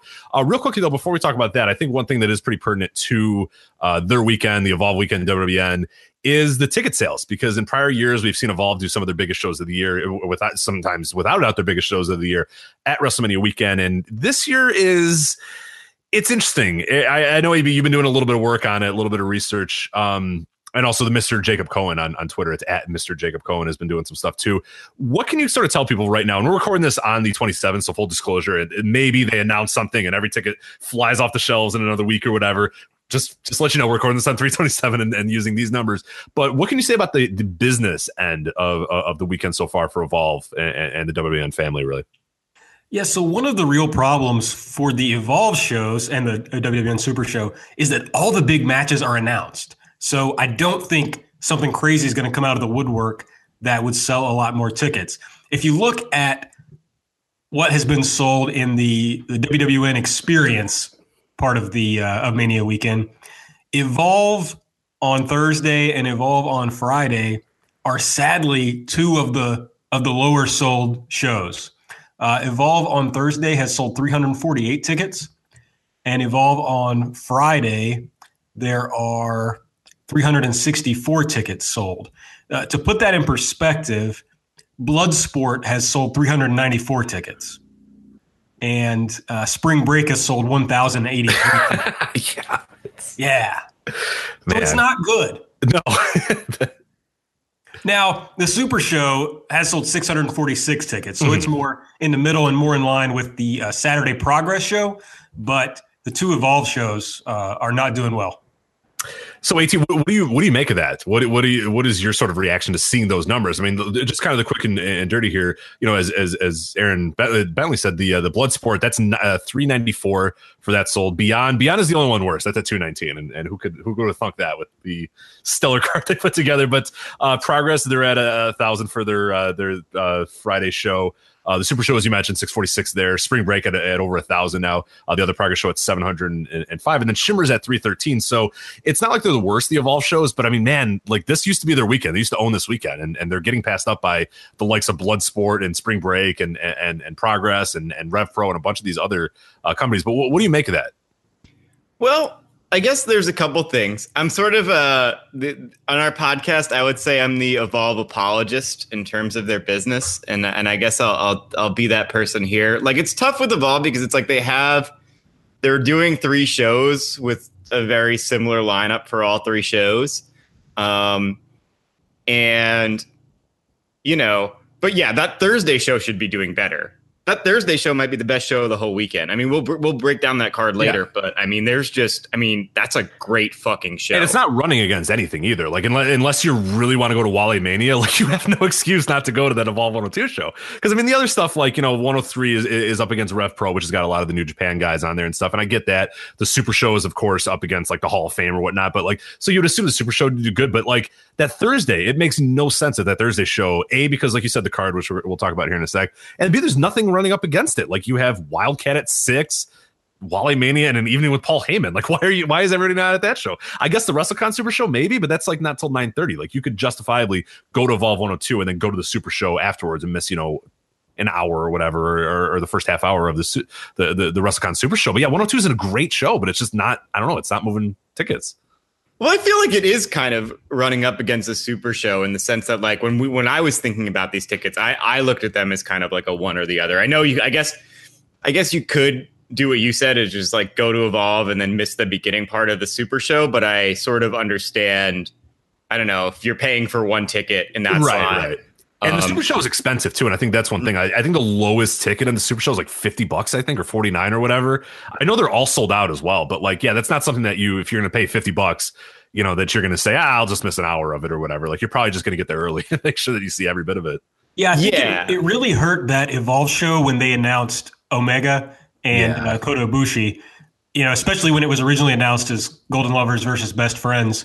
Uh, we talked about on Everything Evolves that we were afraid that was pretty much going to kill them that night. It looks like it has. Yeah, I mean the big take home for me, and we talked about this on our show. So uh, to the real evolve podheads, we you know we apologize, uh, you know, for kind of saying. I apologize for repeating myself, but um, for the new listeners, here's just like a great take I had, and some you get a kind of a taste of what you can get on everything evolves. But um, yeah, I think that it speaks to the fact that the New Japan Pro Wrestling is just such a hot brand right now, and the stars of New Japan Pro Wrestling are the hottest stars in the world. And when you have them on your show, I mean, this Thursday show has everything you could want on it. It's got the big Zack Sabre Jr. versus Matt Riddle title match. It's got Daisuke Seki- Sekimoto and Munenori Sawa against Timothy Thatcher and Walter, AR Fox versus Will Ospreay. I mean, this is a fucking loaded show. But at the end of the day, all of these great matches don't add up to like the the thousand kilowatt, you know, star power of Kenny Omega and Kota Ibushi. And, and I think it really speaks to New Japan's growth and, and sort of the the extent to which these guys are just real stars with this Right, indie yeah. wrestling audience. No, I'm right with you on that. So let, let's start previewing. Let's get it going with uh, Evolve 102. As we said, not really running up against a ton. I mean, it is uh, kind of running up against the Super Show, and I can see what you're saying. Like you, you're not, you would have to miss some of the Super Show or leave before Evolve, and it's like, well, that, at that point, like you, you know, just just you might as well just pick one or the other. So I guess that is the case. But yeah, earlier than that, uh, you got Bloodsport at three, which gives you enough time to go to Evolve 102. So you got no problem getting to 102. But yeah, it's a matter of uh, choosing 102 over uh, WrestleCon, or of course, an evening with Paul Heyman. All right, so we have for Evolve 102 the the card here Thursday, of course, Thursday, April 5th, as we mentioned, 8 p.m. Um, got a scram match, Evolve uh, Tag Team Championship. You got Chris Dickinson and Jaka versus the end versus James Rankin and Anthony Henry versus Tracy Williams and Dominic Garrini. I got Keith Lee versus Darby Allin, Austin Theory versus DJ Z, AR Fox versus Will Ospreay, which which AT you mentioned a little bit earlier. This one incredible. Daisuke Sakamoto, Minoru Sawa versus Timothy Thatcher and Walter, and then your main event, a huge main event, Zack Sabre Jr defending his title against Matt Riddle, uh, the Evolve Championship, of course. Um, so we'll start off first, maybe get you guys ideas of kind of maybe from top to bottom. So Zack Sabre Jr., of course, defending his title against Matt Riddle. Any chance that we see a title switch on this night? Yeah, so I'm pretty sure that Gabe Sapolsky, the Evolve promoter, has decided to air his petty grievances with uh, the wrong boys and make us watch Zack Sabre Jr. lose the title to Matt Riddle. oh yeah, full are you guys going to Mania weekend? I forgot to mention that. I always try to mention that with any of our previews. Yeah, yeah, we'll both be there. Okay, so you're both going to be there. You're of course both going to be at Evolve 102 because that would be very on brand. So A- Absolutely. okay, I would hope not. I would hope you wouldn't skip it and be like, no, now we're going to Wally Mania, man. Come on. then Gabe would be very upset at you more than he already is on, Yeah. on a daily basis. But uh, yeah, so you, you so you guys are, are are you guys both in agreement that Sabre's probably losing this? Ooh, I don't know. Okay, well, so you're, you're kind of yeah. on the fence. Part of the thing is I'm at that either. we're really bad about predictions. That's kind of the kind of the gimmick of the show uh, for for for new people who are just meeting for the first time. Um, so I try not to make pre- predictions whenever possible. I, I, Zach's held the belt since uh, last February, so over a year now. And I would say that there's been like four or five times since we've started our podcast where I've been like, I think this is the night. You know, 'cause I right, thought- right, right. I thought Austin Theory had a shot uh, when they were in New York a couple months ago for Evolve 100. Didn't happen. Um, so yeah, I don't know. It it, it feel I don't know. It, it would feel like like I'm pretty sick of this Matt Riddle character in Evolve. I feel like he hasn't really developed, and and if, I don't know if if either of you guys saw the mini docs uh, that they put out to to promote this match, but it felt as if we're always in this cycle with Matt Riddle. And Keith Lee is sort of similar, where it's like this sort of constant thing of like, he's this chill, laid back bro. And then someone like upsets him eh, or beats him. And then he's like, oh, now I'm like really serious. And, Right, like, right, you're, right, right. You're not going to see the bro. You're going to see a fighter. And then like two months later, he'll be back to, you know, he's going to come out for this match and he's going to be smiling and he's going to be doing the bro thing. And, and it just, you know, it just feels like we're in a hamster wheel with him. Um, so I'm not particularly interested in seeing him win the title. I can't say whether or not he he will win the title. I I feel like something needs to change with his character to make it compelling for me. But he's still like one of the most popular guys in indie wrestling and, and one of the three big stars on these shows. So, you know, who am I to argue? Yeah, and then AB, why why do you feel so strong that he is going to lose, Well, or that, that Zack Sabre Jr. is going to lose? I should say. Yeah, it just seems like the promotion has always looked at Riddle as the bigger star than Sabre, which is probably true uh, in the American indie scene. And it also feels like with Zach getting this big push in New Japan, Mhm. That's why. That's yeah. That's what's Yeah. tipping it off a little bit for me. I think. exactly. And he's working, the only places he works in America now are Evolve and PWG. So it feels like he's toning that down a little bit. And uh, so I just wonder if he's even going to be hanging around in the promotion that much longer. Okay, so that's exactly that. That's kind of where I'm at with it as well. Like again, I, I fully expect to be wrong when the when the time comes, but just seeing a little bit of what's going on with, with, with Zach, seeing that he's kind of breaking out in New Japan, have, on this big run, and that's not to say I think he's winning the you know IWGP Heavyweight Championship, and he has to you know lose this title because he's not going to be around. It just doesn't feel like he. i- i it's one of those weird sort of changing the guard moments that I kind of see happening. Is that you've had your little Zack Sabre Jr. run, but I feel like his time in Evolve is probably past, and and and and, and like not that I wouldn't want to because I love Zack Sabre Jr. It's not like I want to see him go, but it just feels like time for kind of a new era and a new change. And I think Riddle will be a good opportunity, him win the title here to do that. But I have no idea. Like I don't have a good feel for it. I just think there's some outside circumstances, some extenuating circumstances that lead me to believe uh, that Zach's losing here. But uh, yeah, I don't know quite uh, for certain. But uh, how pumped are you guys for the semi-main event? I assume it's going to be the semi-main event given the order. Uh, Sakamoto and Sawa versus Timothy Thatcher and Walter. I mean, that is in what universe would you see this match other than on WrestleMania weekend? It's just incredible. Yeah, this is. Uh, I've been a, a Sekimoto fanboy for years now, and I just assumed I would never get to see him in person. And not only am I going to get to see him in person, but like uh, Ring as a tag team is outstanding. I, I, not really a big Thatcher guy, but when he's working with Walter in this tag team, it really works. And uh, I, I couldn't be more excited about it. I'm going to see Sekimoto right in front of my face. Yeah, I'm excited because everyone else is excited about it. I'm uh definitely like uh I watch I feel like I've watched a lot less wrestling than the other two people on this podcast right now. So I've seen like one Sekimoto match and one Sawa match. And I enjoyed them both, but I'm not like super hyped up the way uh, the way the way y'all would be. But uh, I'm sure it's. Uh, yeah, I watched Sawa against uh, Bryan Danielson the other night. Yeah, t- fun fact. That's the actually the I believe the only Sawa match I've ever seen as well. Okay, so, cool. Uh, yeah, so I'm cool, kind cool. of I've seen a lot of Sekimoto, and you're a very bad person for not seeing more Sekimoto. So that I will not excuse, but uh, but I think you're going to enjoy him. He is a big, beefy, beefy man with very large chest. So um, did I mention he's beefy? He's very beefy. So that's uh, him and Walter. Just seeing those two in the ring, and, and God only knows what those two are going to do, other than just chop the fuck out of each other. For they can honestly get in there and chop each other for 20 minutes. I think everybody would be perfectly happy with that. And that Yes. might happen. You might get that, to be fair. So Maybe like one, like just chops and then one German suplex for the finish. right, yeah, 20 minutes of chops. Let's do and, it. And then I don't even know who hits the German. One of them hits Nope. the German. It doesn't even matter who does it.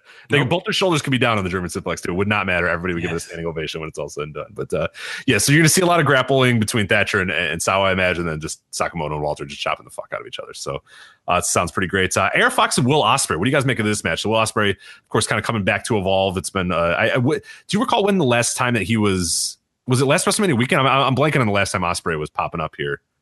Ospreay was in Evolve two WrestleMania weekends. okay, so it was two ago. Yeah, re- in, in Dallas, he wrestled uh, Zack Sabre Jr. Right, right, yeah. and uh, was in that six man. I don't think he's been back since then, if I recall correctly, because I feel like it was shortly after that that it sort of started getting popping with him in in New Japan, and then like it was like he went to ROH, even though Paul Heyman tried to get him to go to Evolve right. if I recall correctly. Um, but yeah, I'm fired up for this match because um, one thing that's great about pro wrestling is sort of like the contrast. You have good versus evil, you know, big guys versus small guys. And in this match, we have the coolest wrestler in all of wrestling, AR Fox, against the biggest dork imaginable, Will Ospreay. Yeah. So it's just like it's great. I'm fired up. I, I, AR Fox just feels like such a major league act and evolve with his crew. He's got he's got the Skulk, um, which is his students and I believe his wife, and they're just this like funny, raucous crew that patrols the outside, and it just you feel like you're at a party, and it's just the most fun thing. And he's an incredible athlete and a great wrestler. Um, and Ospreay, I'm not as high as Os- on Ospreay as like a lot of people are, but I really, I always really enjoy him. I mean, the, you can't argue with the flips. Um, and I, and I just sort of find him, he's just an, he's just like, um, an objectively irritating person. And so it'll be good for me to go and just really cheer for AR Fox. Yeah, and, and and one thing that's that definitely with Ospreay, whether you like him or hate uh, or, or, or dislike him, the thing that he he always brings effort. Like no matter what, even if you're not totally fond of his wrestling style and and not totally fond of his him, you know, his tweeting antics or whatnot, or his personal life or whatever, that that he is gonna always in the ring when the bell rings, give you hundred percent, and that's what some cool thing to do. And that's why there has been prior years, like the two years ago at, at, at WrestleMania weekend, where he had probably the best match of the entire weekend with Zack Sabre Jr. because he's always to give full effort, and this is a great opportunity for them as well. And and I got like AR Fox too. I mean, AR Fox is always bringing his A game as well, so that that's gonna be super fun to watch. And and I'm glad you mentioned sort of his change and his evolution a little bit, not, you know, for lack of a better term, but because uh, it's it's been really fun to watch. You know, AR Fox is one of the you know Evolve originals, one of the you know Gabe Sapolsky originals. He's been there forever, and then he kind of went away for for quite a while and come back as completely reinvented and, and, and just kind of a completely you know a lot of the same stuff, you know, same in ring stuff works with AR Fox, but I think he's a much better worker these days, and I think a lot of people kind of underrate him because he was a familiar name, but he's gotten really good in the last year. Yeah, I couldn't agree more. This has been great for him. And I just love kind of what he represents as the ability for uh, Gabe to build bridges back. Yeah. Uh, you know, the guy, the guy's always come back. And so I, it's just like, it's a nice little story. And I really enjoy what AR Fox is doing. I, but I think the thing I'm most excited about this match is that it's the one chance on this show, at least, and probably throughout the entire WWN weekend for us to see something we've never seen before when you get Ospreay, who I think regularly advances the form when he wrestles, and you put him in there with AR Fox, I think they could do something uh, like one spot that will be one of the craziest things you've ever seen in a wrestling ring yeah, I wonder like how many rotations can you have in a Spanish fly? Because they're going to try to definitely yes. get the ring there and be like, I think we can do four. Like, I think that we should let's do that. They're like, let's do a Spanish fly off like the roof or like I don't know what the hell these dudes are going to do, but like the good thing is like every AR Fox match, he go he goes out of his way to find out how he can die uh, what he can do to crack his skull open. So that's that's a positive. And then Will Ospreay's kind of the same way too. So you got like you said, you know, Will Ospreay's a dork, but he's also just like this dude that has like no regard for his body. And then AR Fox, who's like the king of having no regard for their body. So I, I mean, I cannot wait to see what these guys pull out of their head. I mean, it, it's there's no chance this match is dull. You know what I mean? Like wh- whether or not it's a good match or whatever, it's going to be exciting no matter what. I mean, there's no chance they just go out there and have like you know a, a, an okay, well worked you know seven minute match and get out of there. Like there's going to be some silly shit that's going to go on. And this is this match I'm really looking forward to as well. Austin Theory versus DJZ, and I I don't know um, your guys' thoughts on on Austin Theory's sort of evolution the past few. I, I got to find a different word because we're talking about evolve, and it seems like I'm trying to say evolution, but he's gone through a, a transformation here. I mean, it's it's basically in the last year, essentially, even maybe even a little less than a year. We've seen this guy go from just you know opening match guy, guy just getting his chance to a real big vital member of this roster. What have you guys thought about his uh, you know change and and and direction as of late? I think that he's he's gotten really good. Um, he's become sort of a a good shithead heel, um, and he performs his role well. And it it feels like in certain settings, like the Evolves crowds are always like kind of hit or miss, and so that'll be a big thing to watch this Mania weekend. Is like, is this a good hot crowd? Does the building have good acoustics? You never know. Um, but he's gotten some pretty good, genuine disdain from the crowd. Um, the act he has with Priscilla Kelly has caught on. Unfortunately, Priscilla Kelly is suspended in kayfabe, and I think in real life, like wrestling in Japan, but I don't know for sure. Is that yeah, is that a yeah. definite thing? I think she's yeah, yeah. Tokyo Joshi Pro. Gotcha. Oh, the the new Joshi expert, Aaron Bentley, coming in with the scoops. Yeah, so I think that he, it's a good act. I thought he had a shot to win the title um, a couple months ago, but I, I was obviously proven wrong. Um, so yeah, I think he's doing good. I, he just he sort of communicates um, his arrogance well, and obviously he has the look for the role.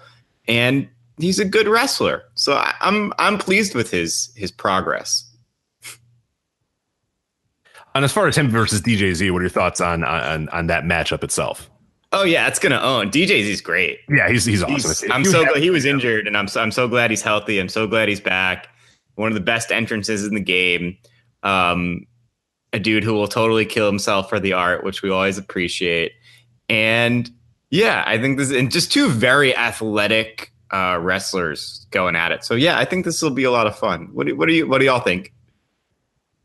Yeah, like when DJZ came into Evolve, I was like, huh, okay, well, something fresh at least. But he has absolutely killed it in every match he's had in the company. So when you put these two together, uh, I have a feeling it's going to be like it could be. It's going to be tough because there's so many good matches on the show. It's probably going to end up getting buried under all the other good matches. Uh, but it could still be one of the best matches of the night.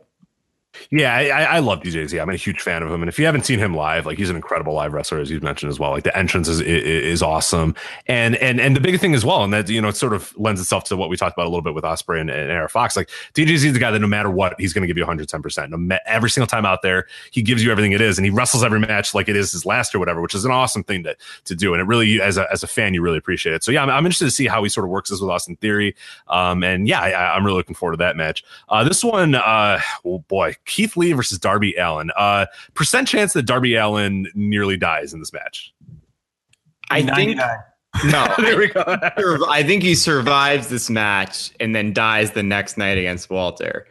oh Um, God, I forget he's facing Walter. Yeah, Oh, this is a huge weekend for Darby. He's got He's so Keith Lee, sore. he's got Walter. Then he's in the big six man at the Super Show with uh, Travis Banks, Zachary Wentz, Trey Miguel, DJ Z, Austin Theory. I mean, uh, Darby could have. uh, He's already kind of a star, but he could have a, a breakout weekend. Yeah, and and the thing about Darby Allin is that he fucking owns, and I think he's like been one of the most compelling things about this promotion um, of late. Um, I don't know if, if y'all. I'm always plugging the mini docs. Shout out, shout out to Kenny Johnson. Uh, he does such great work, A- a- and uh, there was a great one with Darby talking about sort of how he's always been you know it's cool that he looks different from the typical wrestler and he's dealt with you know getting shit from bigger guys his whole life and he just communicates a level of authenticity um, in his in his gimmick that that really connects with me. And so i'm looking forward to what he does against keith lee and, and walter this weekend and uh or, or wrestlemania weekend and it'll be interesting to see what happens too because part of Dar- Darby's story has been that he's progressing in the ring. He kind of like hung with sort of Zack Sabre Jr. in his title match. And when he last wrestled Keith Lee, I'm pretty sure he got beaten pretty quickly. It was like kind of a squash, if I recall correctly. And we'll see if he's more competitive here. I'm gonna, you guys can talk. I'm gonna go check cage match to make sure I'm not talking out of my ass. Well, he got a win in that three way for the number one contender, uh, and Keith Lee was in that match.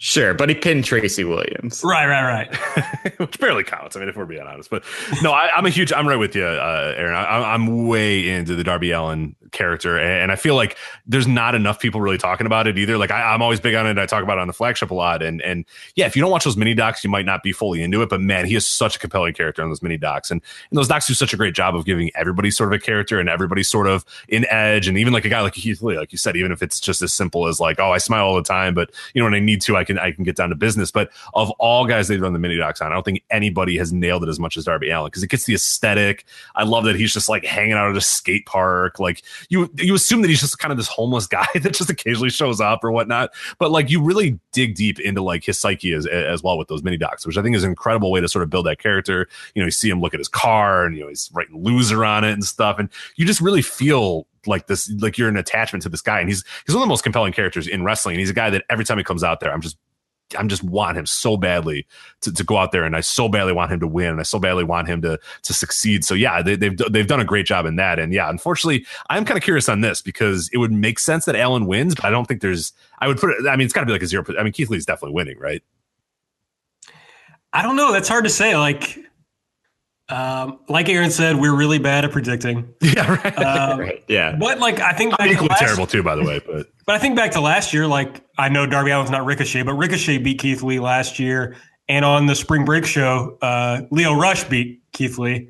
So like, I, I don't know. I know that doesn't actually mean anything in real yeah, life. Yeah, but no, no, no. He's a guy that takes a lot of losses. Like it, it Yeah. seems that they don't seem to care necessarily, or he doesn't seem to care. Like if he loses, and then it's just like then in a month they can just fire him up again, and it doesn't really. Nobody really is like, wait a minute, he lost to you know Ricochet or whatever. Like because I remember last WrestleMania weekend, didn't he lose almost like the entire weekend? Yeah, there was a lot of talk about all the all the pins that he took in um, where were we in Orlando? Yeah. but obviously he came out fine. Uh, but yeah, it's like it's also hard to imagine Darby beating Walter the next night. But it's like you also don't want to pin Darby every night of this uh, this weekend. So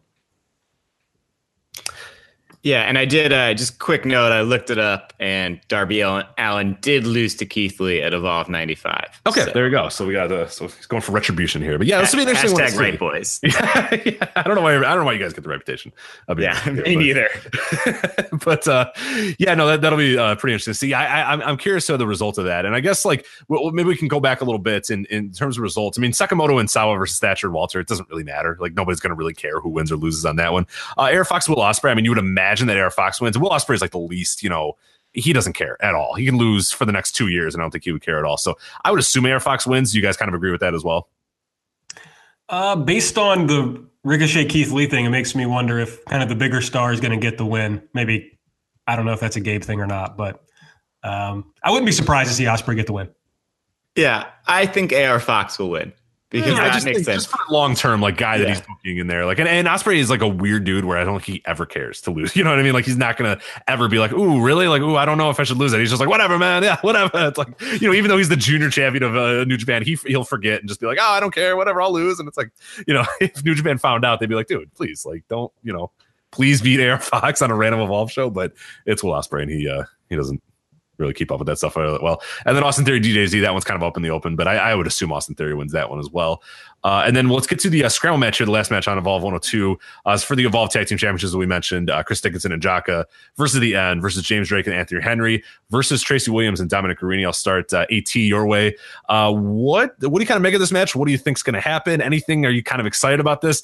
I thought I would be a little bit more excited, but it's kind of just I don't know. I, I I'm I'm having trouble getting real pumped up. I feel like as I'm watching this match, I'm just going to wait for it to get over because then the real business end of the card kind of follows. But uh, maybe you have a different thought. Yeah, I think that this match is problematic. I think it's erasure. I think that if you're doing a four way scramble and Special K isn't in it, not a scramble.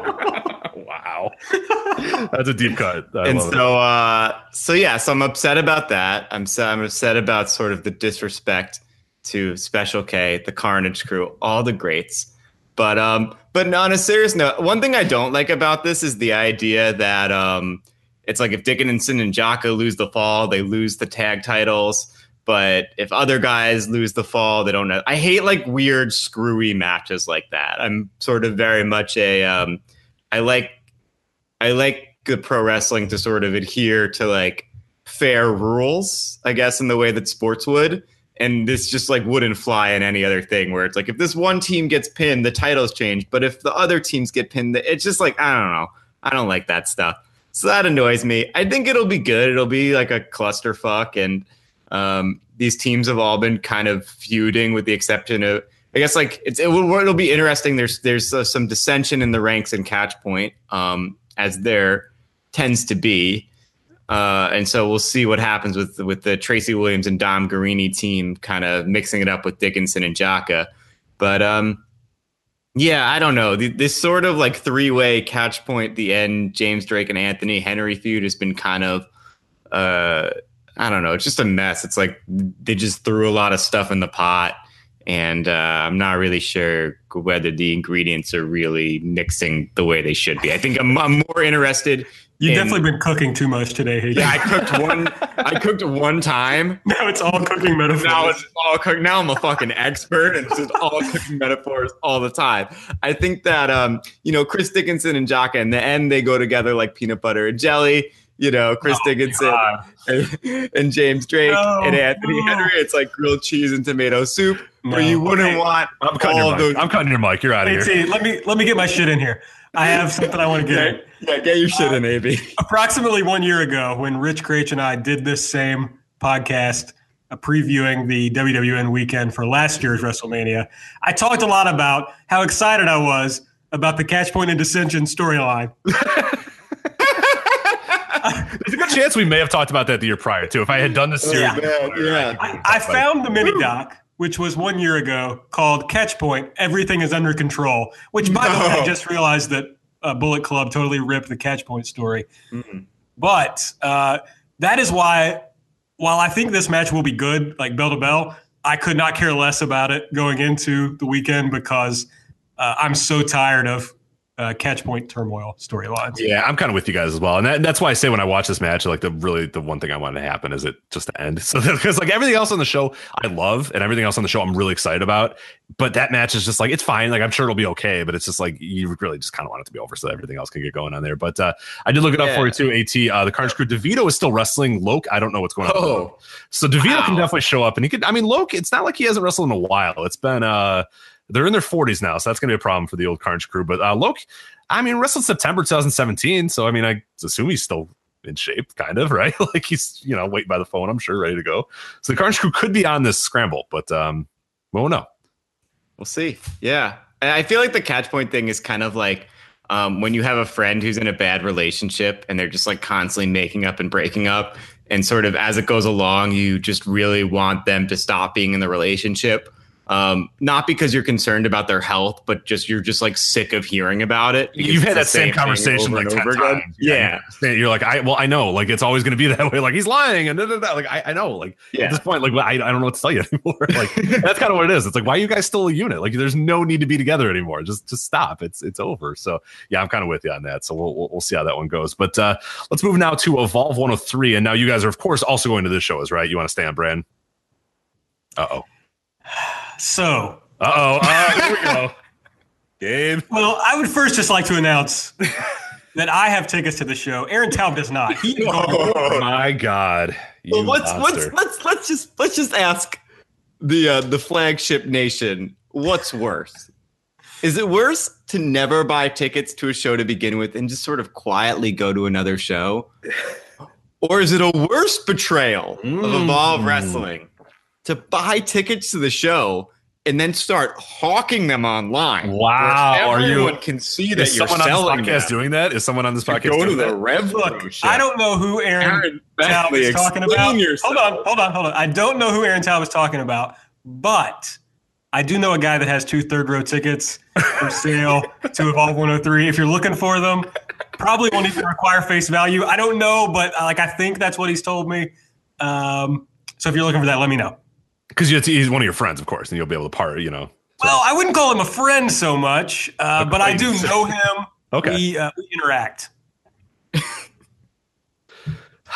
Yeah, I'm trying to figure out what's worse. Yeah, give me a sec here. Um, I guess I guess it's worse. A- At, I'm gonna say you're worse because at least Aaron is. Yes. at least he That's gave bullshit. money to the promotion. You know. Well, look, look, I want to scream "Kaze ni nare" with my friends. That's all. Yeah. Yeah. And I and you know I was holding out hope that uh, Minoru Suzuki was going to be at Supercard of Honor, but it doesn't look like it. It looks like he's only going to be working Rev Pro.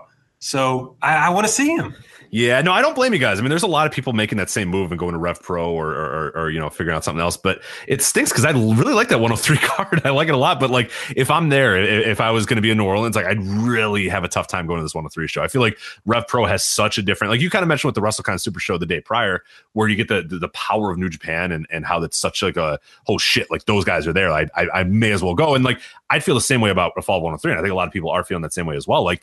You look at the Rev Pro show, you look at what they have booked, you look at who is booked, and it's really hard to justify going to this Evolve show, particularly when you can see a lot of these other guys in other things. You can go to Evolve 102 the day prior. It's really tough, but it's like a fun card. But I don't know. I feel like in the booking of it, we'll talk about it here in a sec. I feel like they do understand that maybe a lot of people are going to ditch out because it's not. I don't want to say it's like they're. It's a good card, and I enjoy the, the the matches, but it's not really the big news card. You know what I mean? Like it's not sort of building towards anything. It felt like 102 has a lot of important moments. It's got the Evolve title match, and this is just kind of matches happening on a afternoon. Do you guys kind of agree with that? Yeah, like I'm I mostly agree with that, but my concern is that, you know, Gabe usually builds to that second show. Right. Exactly. Yeah. So I'm really worried that a lot of stuff is going to go down on this show and I'm, I'm going to miss it if I'm at Rev Pro. Uh, of course, it's not like the show's not being recorded and I can't watch it later, but that's the one thing that has me.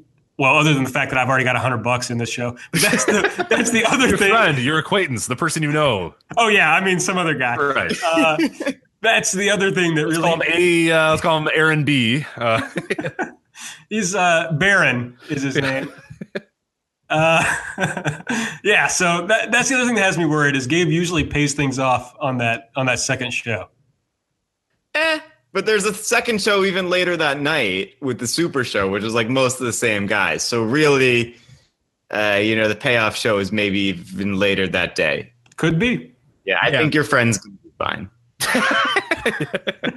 I'm very concerned about Aaron's friend. I'm glad we're, we're, we're really focusing on him a lot here. So this is Thank good. We're, we're helping him get through this. But uh, here's the Evolve 103 card. I'll break it down real quick and then we can kind of go uh, match by match here. Just kind of break it uh, quickly. You got Timothy Thatcher versus Dominic Garrini. You got AR Fox versus DJ Z versus Tracy Williams versus versus Jason Kincaid. You got Keith Lee versus Austin Theory.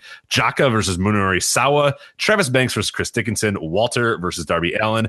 Matt Riddle versus Daisuke Sekimoto. Uh, since we don't, I don't know that we necessarily have to go in exactly match by match because a lot of the stuff doesn't matter all that much. Uh, maybe I'll go kind of one by one. Aaron, uh, I'll start. Aaron, I'll go A B first. What is your most anticipated match on this card? If you and your friend, maybe if your friend extends an invite, if you were to go with your friend to the show. Sure. I think it's got to be Walter versus Darby Allin. Yeah. Like the obviously the I mean I know we're going to see Darby against a big dude the night before, but they actually have a really good story building up to this in that Darby mini doc. They go into that how uh, Walter, you know, got in Darby's face uh, a couple of shows ago and said, "This is a pro wrestling ring. What the fuck are you doing here?"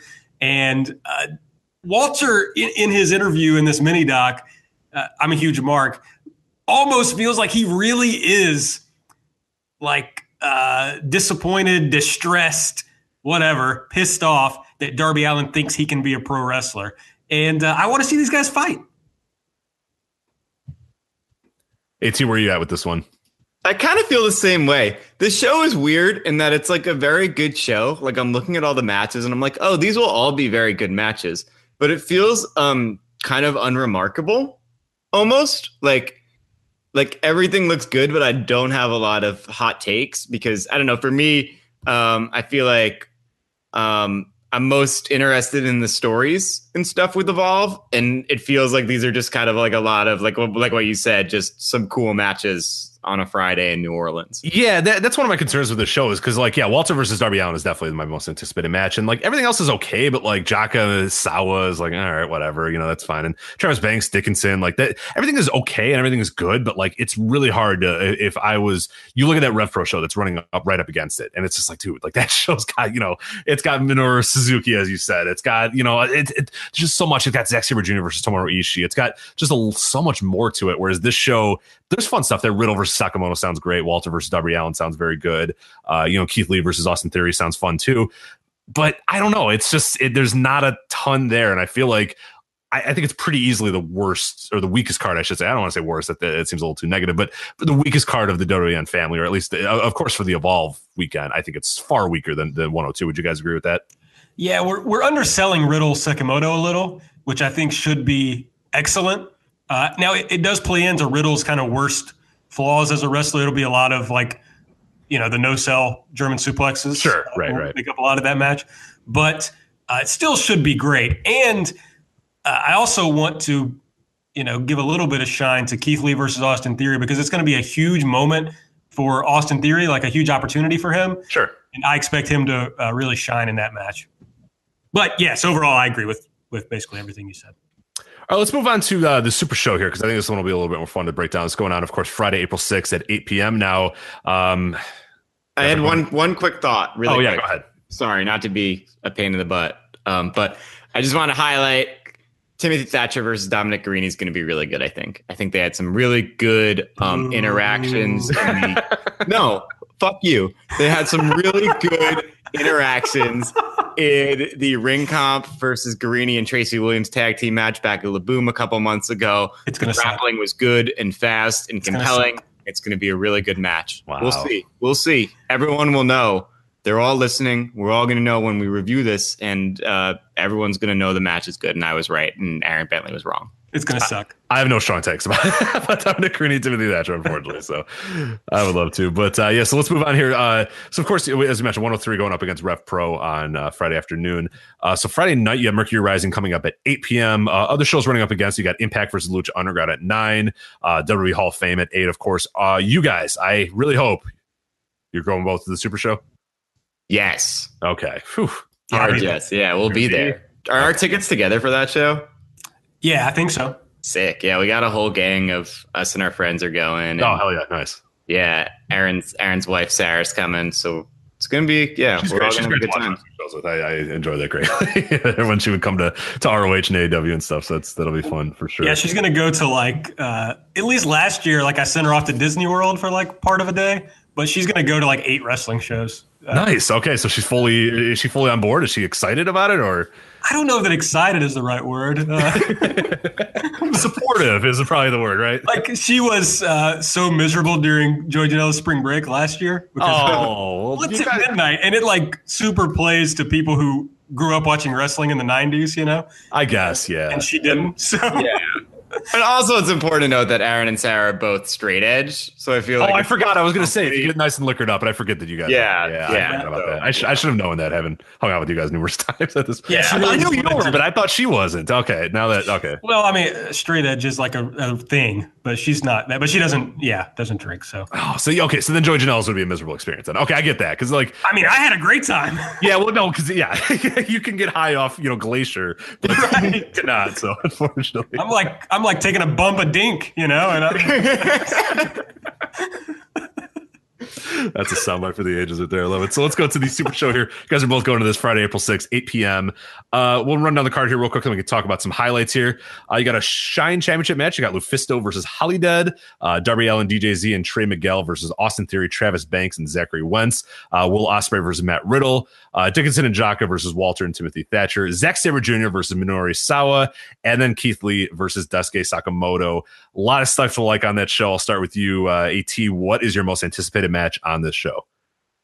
for me, I think it. Ooh, it's tough. It's Yeah, a toss up. time with it, You know what? I'm gonna say my number one um, is gonna be the Evolve Tag Team Championship Oh, match. I got that real wrong. Okay. Uh, I, I- you know, no, I only go for like the real true Joshi. You know, I'm kind of a purist now Yeah, yeah. these days. Um, we're going to see our girlfriend Mayu Iwatani uh, the next night. she, uh, she's our wife, first of all. Our wife, our waifu, as as they're known in the culture. I'm learning. Uh, in any event, I think my favorite match is, on the show has got to be Chris Dickinson and Jaka against Ringkampf. I think it's going to be a barn burner. Um, Chris Dickinson tagged us in our in his tweet where he was like lifting weights with the American flag in the background. So we have to, you know, we're pretty um, easily influenced by really any kind of attention. For sure. And um, so yeah, so we're really excited for this. I'm really excited for this match. I'm we're I'm a we're both really big uh, Chris Dickinson and Jaka fans, and uh, we've been waiting on this. I think really ever since Walter and Thatcher sort of showed up in the promotion, we were like, all right, when are we getting Doom Patrol versus Ringkampf? I think it's going to be sick. They're going to kill each other. And um, look, yeah, I said it on Twitter, but um, usually I'm anti-nationalism. But if it's against Germans, it's okay. That's incredible. No, no offense to any people of German descent, you know, on this podcast. Uh, yeah, jeez, Christ, wow, I feel very threatened. I, I don't care. Uh, but uh, yeah, so A- AB, where are you at with this? Because I hope you have a right answer, because that was a terrible answer right there. But uh, Yeah, the, the correct answer, of course, is Keith Lee yeah, okay, Daisuke thank God. Sekimoto. So yeah, I I understand why they call you the wrong boys, but uh, yeah, Yes. definitely one man dragging that entire thing down. But uh, oh, I mean, it's look- fair. I did just, I kind of, um, you know, I did just, um, you know, Chris Dickinson and Jaka, what are you doing? No, I know that's that match is going to be pretty awesome. But I, I, I'm joking all those things aside. But no, Yeah, Keith Lee yeah. versus Sekimoto, it sounds fucking incredible. All I know is this match was once announced for a promotion in London, England, Keith Lee versus Sekimoto, and I literally considered what it would take to get uh, to fly there to see the match, uh, just because I don't know. It's got to be one of the best of all the talent that they've announced for this weekend. This might be the best single match they could put together. It really is. Yeah. I mean, if you talk about styles too, and, and guys, it, it- all that you hope is that they like, because Keith Lee's wrestling a lot this weekend as well. And, that, and that's one of the things that I've, I've sort of mentioned. It's one of my thoughts that I've mentioned a lot of times on, on these preview podcasts. And it's, the one thing that I always kind of get disappointed every WrestleMania weekend, and, and, and it's not every single match, it's not every single show, or whatever. Sometimes things do surprise us, but these guys are working so many times at so many different shows that you're really like great you know, amazing, like this match we're going to talk about the end of the year is a match of the year contender stuff. Those don't really pop up nearly as much in these bloated weekends now. And it, that's fine because like the weekends are more about kind of the, the, the and circumstance, the guys coming out, the, the fun shows, the fun matches. But this is one that I really hope, like, I, I really want it to be like incredible. And I think it has the capacity to be incredible. I just, I, I wonder if like Lee is going to be up for it. And not to say he's not going to give effort, but like there's only so much you can give. Like Sekimoto, I know he's going to bring it, but I, I don't know. Maybe where do you, where, where are you on that? Do you, do you think it has the chance to be that one that at the end of the weekend we're, we're talking about and bringing up again? Yeah, because as I'm thinking about it, I don't think Keith Lee has that many bookings. Like he's exclusive to WWN, and he's not working Spring Break. He's not working Bloodsport. Oh, ah, you're right. Okay, I thought he. I forget that he wasn't on those. Yeah, you're right. You know. Okay, yeah. So he's, he's, he's not style battle, but I mean, come on. I mean, what'd you say? I missed that. Uh, he's doing style battle, but I mean, oh, yeah. Are you really ever doing style? Is anybody right. really doing style battle? he's he's not working progress, right? So uh, I don't believe so. No, he didn't pop up on progress. So I think he's only on the uh, Evolve shows, the WWN show, and then Style Battle. Oh, okay, that's interesting then. Okay. So unless he goes like uh, all the way in the in the Style Battle and works like what three matches or whatever, I don't know. I I don't know anything about Style Battle. That's the next night anyway. Okay. Yeah, so I don't know anything about Style Battle. Wrestling Nick Gage. Oh yeah, that's a thing. That's a thing. Yeah. Anyway, I think on this night he could still have uh, most of his energy, and I don't. I haven't thought a lot about what could be like the match coming out of this weekend, um, but this has got to be up there for sure. So, At, you said you don't have any strong Sekimoto thoughts. You haven't seen him all that much, but are you still anticipating this match, regardless? Uh, just just based off a little bit of the hype that you've kind of heard around him. Yeah, I I, I trust um, the the pro wrestling cognoscenti. Um, so yeah, I think it's going to be really good. I just, I enjoyed Sekimoto when I saw. I watched a tag match with him and Okabayashi against um, the twin two towers. other guys, twin the twin towers. Yeah, um, the draw. The draw. I watched. Oh right, yeah, okay, yeah, yeah, yeah, yeah, yeah. Yeah, that was really fun. Um, AT's not really in, though. He's not really into like. He doesn't like Ishii he's not really into that whole style oh, of just really guys just beating the hell out of each other. yeah, he's a wrong boy for sure. But no, that's yeah, fair. Yeah, that's he sucks. He's really bad. I, I, think this should turn you. I think Sekimoto. Yeah, no, I think yeah, I think it's going to be good. The problem with some of these more obscure, um, or these like I don't know, not obscure, but sort of the the the uh, the less popular uh, Japanese companies is that the video quality that you get online is not very good. Right, I'm with that's that. my beef so. with it. That, that, that's fair. Um, so as far as we, we talked yeah, uh, we talked about. Um, we did not talk about Zack Sabre Jr. versus Sawa. I don't know. Uh, do, do you you have? A, I, I think it's gonna be very good. It's just I I don't know that I'm like that big of a Sawa fan. Like I've seen some of his stuff. As I said, I, I saw one of his matches, and now I've seen uh, a couple since then. And Sabre's, you know, obviously I, am a big fan of Sabre, but I, I don't know exactly. How, I I imagine Sabre's really excited about it. It's gonna be very grapple heavy, and I imagine it's gonna be pretty solid. But I just don't really have a good feel for it. Do you, you guys have an idea of kind of what we're getting there? Yeah, I'm excited about it because I thought Bryan Danielson versus Sawa was good, and Zack Sabre Jr. is the new Bryan Danielson, so ipso facto, good match. Uh, I think it's gonna be no, I think it's gonna be fun, and I'm I'm looking forward to it. And I I always I hope Zack retains and uh, and and gets to have a, an, another big Evolve Championship match and add another uh, you know another scalp on on this. I mean, this guy is just having. This is my one moment to sort of preach to the the general voices of wrestling bubble. Zack Sabre Jr. is having a phenomenal championship run. I mean, he's just has great matches every time out in this company, and I'm. It's awesome that he's doing what he's in what he's doing in New Japan, and and more and more people are getting to see what you know a phenomenal wrestler this guy is. Um, but, but this title reign has just been really, really good. Everything has been great. Um, so I hope he gets another big defense here and and, and wins the title. Um, I wish you were just like a little less afraid of talking to strangers, though.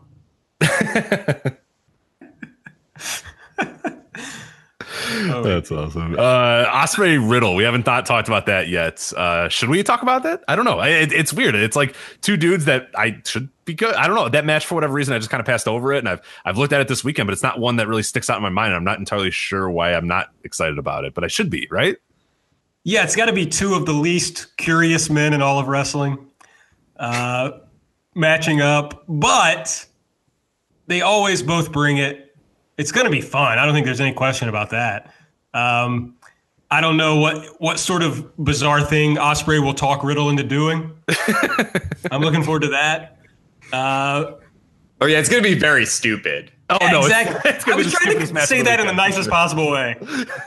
right. uh, yeah, but like Ospreay's not working that much, right? So uh, hopefully we'll get something crazy out of him. And then uh, you guys have any thoughts on the Shine Championship match? I do not follow Shine. I don't know. Uh, apparently, I don't know if you do either, but um, I know that some people are pretty excited about that. But yeah, I, I unfortunately do not know anything about uh, LuFisto or Holidead. I saw LuFisto at the WWN Super Show last year, I think, and uh, she was very good. I think it was her versus Toni Storm, which was a very cool match. But I have no clue who Holidead is. Uh, but I look forward to seeing her work. yeah. And then the one match we didn't talk about, we might as well go over that too. Uh, Darby Allin, DJZ, and Trey Miguel uh, versus Austin Theory, Travis Banks, and Zachary Wentz. How much of uh, uh of Wentz have you guys seen, and how many of Trey Miguel have you guys seen? Because I've seen a bunch uh, with them in AAW. They're pretty local here, and I think you're going to be pretty surprised and pretty impressed. Uh, Wentz in particular, he's been going to Dragon Gate and and really improving a lot. He's a guy to keep your eye on for sure this weekend. Like he's not booked a ton of places. He's doing a lot of undercards, but he's a guy that could really have a great weekend really break out. And this could be a good opportunity for him as well. Yeah, I think I saw those dudes at AAW uh, when I hung out with you and uh, Jeremy from Voices of Wrestling. Yes, Jeremy yeah. I'm pretty sure they worked that show and uh, they were very good. I think I've seen them a handful of other times, uh, not live, but online. And uh, I think this will probably be crazy because they're all going to be trying to show out a little. And, you know, night one, I'll probably look around for what's the highest thing somebody could jump off of and uh, expect one of these people to do it. Yeah, I, oh, yeah, go ahead. I haven't seen either of those guys, but if, if Zachary Wentz is uh, a quarter as good as Milo has said that he is in the Voices of Wrestling Slack, uh, I think we're in for something special. He's good, and and, and like uh, Bentley said, he, he's a guy that will like take risks, and this is a great weekend for him to do that. It's a great weekend for him to sort of stand out and really make his name. So yeah, he's the guy that that's definitely. I mean, and, and DJZ is one of those guys too. He for whatever reason, despite like all of his health issues, will still jump off a balcony whenever he can. So yeah, I would definitely try to scout where high points are, and definitely assume that Wentz or uh, DJZ are probably going to jump off those at one point too, and Allin as well. And that's forgetting that Darby Allin is in the match too, who will probably take the fall like through the floor or something like that because he's you know Darby Allin. It does what it is. But uh, so that's kind of our weekend. Of course, we're not doing style battle. That's going to be a separate podcast because uh, Aaron uh, Bentley did not want to talk about style battle, even though me and Aaron uh, At were really excited to do so. But that's all right. That's you know we'll we'll get to style battle eventually. But as far as this weekend, guys, which of those three? So we talked about the Super Show. Uh, we talked about 103. We talked about 102. Which one are you really looking forward to, and which one are you maybe least looking forward to? If you go to all of them. Yeah. Well, um, I would say that I'm probably um, most definitely most excited for the Thursday night show because I think that that's like uh, I'm really fired up for the Zack Riddle title match. I'm fired up for AR Fox versus Will Ospreay. Um, I think the Dream Tag Team match is going to be great. One thing we kind of dropped the ball on here on this show, um, and I'm not blaming anyone. This is a team failure. Is just not really going announcing the matches with the proper um, titles. Uh, You're right. I did not.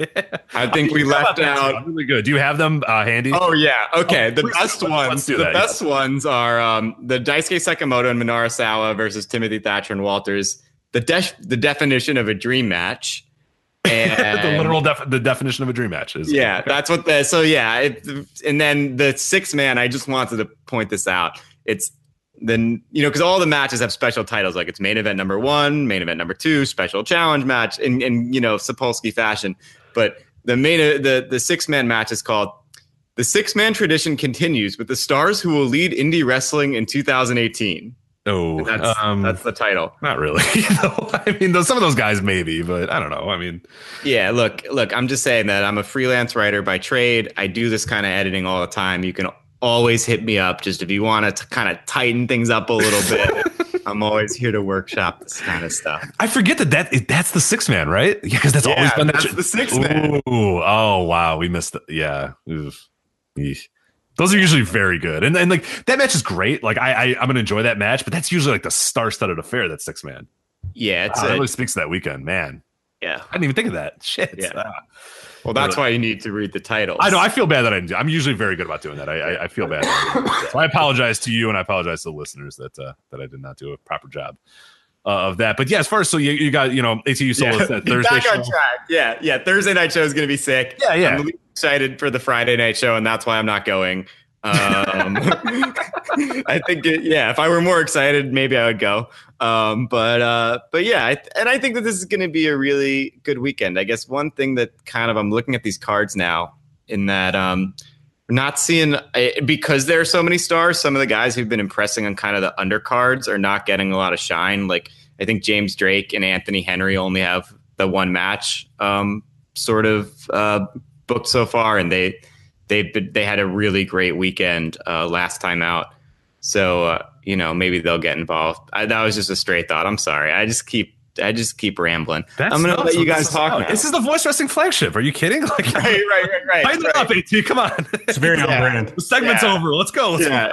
If we don't, if if yeah, What do you I feel like here? I don't know any kink things to talk about right now. Yeah, that's okay. I, I'm- one I'm week without it. things is probably Right. Yeah. This is a s- yeah. Joe's not here. It is a safe space for vanilla sex enjoyers. Thank God. and uh, Yes. it's really good. Good old classic. Yeah, it's what you know. Speak for yourself, boys. Oh. Uh, I mean, you don't have to ask me, Rich, because Aaron gave the only right answers. Obviously, 102 is the best show, and 103 is the worst show. And where do you kind of go on the Super Show? Because I think that's been usually in, in, in prior weekends, like because this is weird because you got the Impact versus Lucha Underground, and in like no other year and in no other universe would I be like, well, dude, I'm gonna, I might go to the Impact versus Lucha Underground. But do you guys kind of get that feel with that Super Show? That I don't know that it, it, it good show, but I don't know that it's like that overwhelming. Oh my god, like of all the shows this weekend, that's the one you got to go to. And and usually that's how I feel about the show. Are you guys a little? I, I don't know. Are you guys kind of in between on that one, or do you think it's to be all? Are you pretty all in on it? Well, there's okay. There are two schools of thought on this because he usually tries to do something a little different. Like last year, they did Evolve versus Progress, so you were seeing something different on that card. This is pretty much the same guys you've seen already at 102 and 103, but you can't sleep on Lee versus Sekimoto, Doom Patrol versus Ring Comp, Ospreay versus Riddle. That six man. I mean, it's a good card. I, I think you're underselling the card. A little. Yakizawa. Yeah. Yeah, right, You, right. you slept on it just right there. Well, I'm not as fired up about it as you are, At. I'm sorry. Wow, huge disrespect for Zack Sabre Jr., which maybe he deserves because No! you know, if he were deserving of respect, you would see him out, you know, canvassing with the Democratic Socialists in America. he lives in New York, man, right? I mean, like Lives- in your, you should be in your little area, right? I don't know. I'm just saying you hear all this talk about socialism, and then when you're out in the streets, um, you know, you don't really see him. So I don't know. Um, you know, maybe he's just kind of has some social anxiety. I don't know. Yeah, maybe he's just a socialist in the tweets and a Tory in the streets. She, uh, watch that. Mm, Sorry, everybody. How about I that? enjoyed it. I enjoyed it nonetheless. But that uh, was great. My my thing about Sabre versus Sawa, since we've just gone off course a million times uh, on this part of the preview, is that Sabre is at his best when he's a dickhead and he just starts like kicking the shit out of somebody. And I don't think he's going to do that to Sawa. Like I think this is going to be a like a grappling exhibition and uh, Right. Mhm. like a very respectful match. And Sabre's at his best when he's completely disrespectful of his opponent.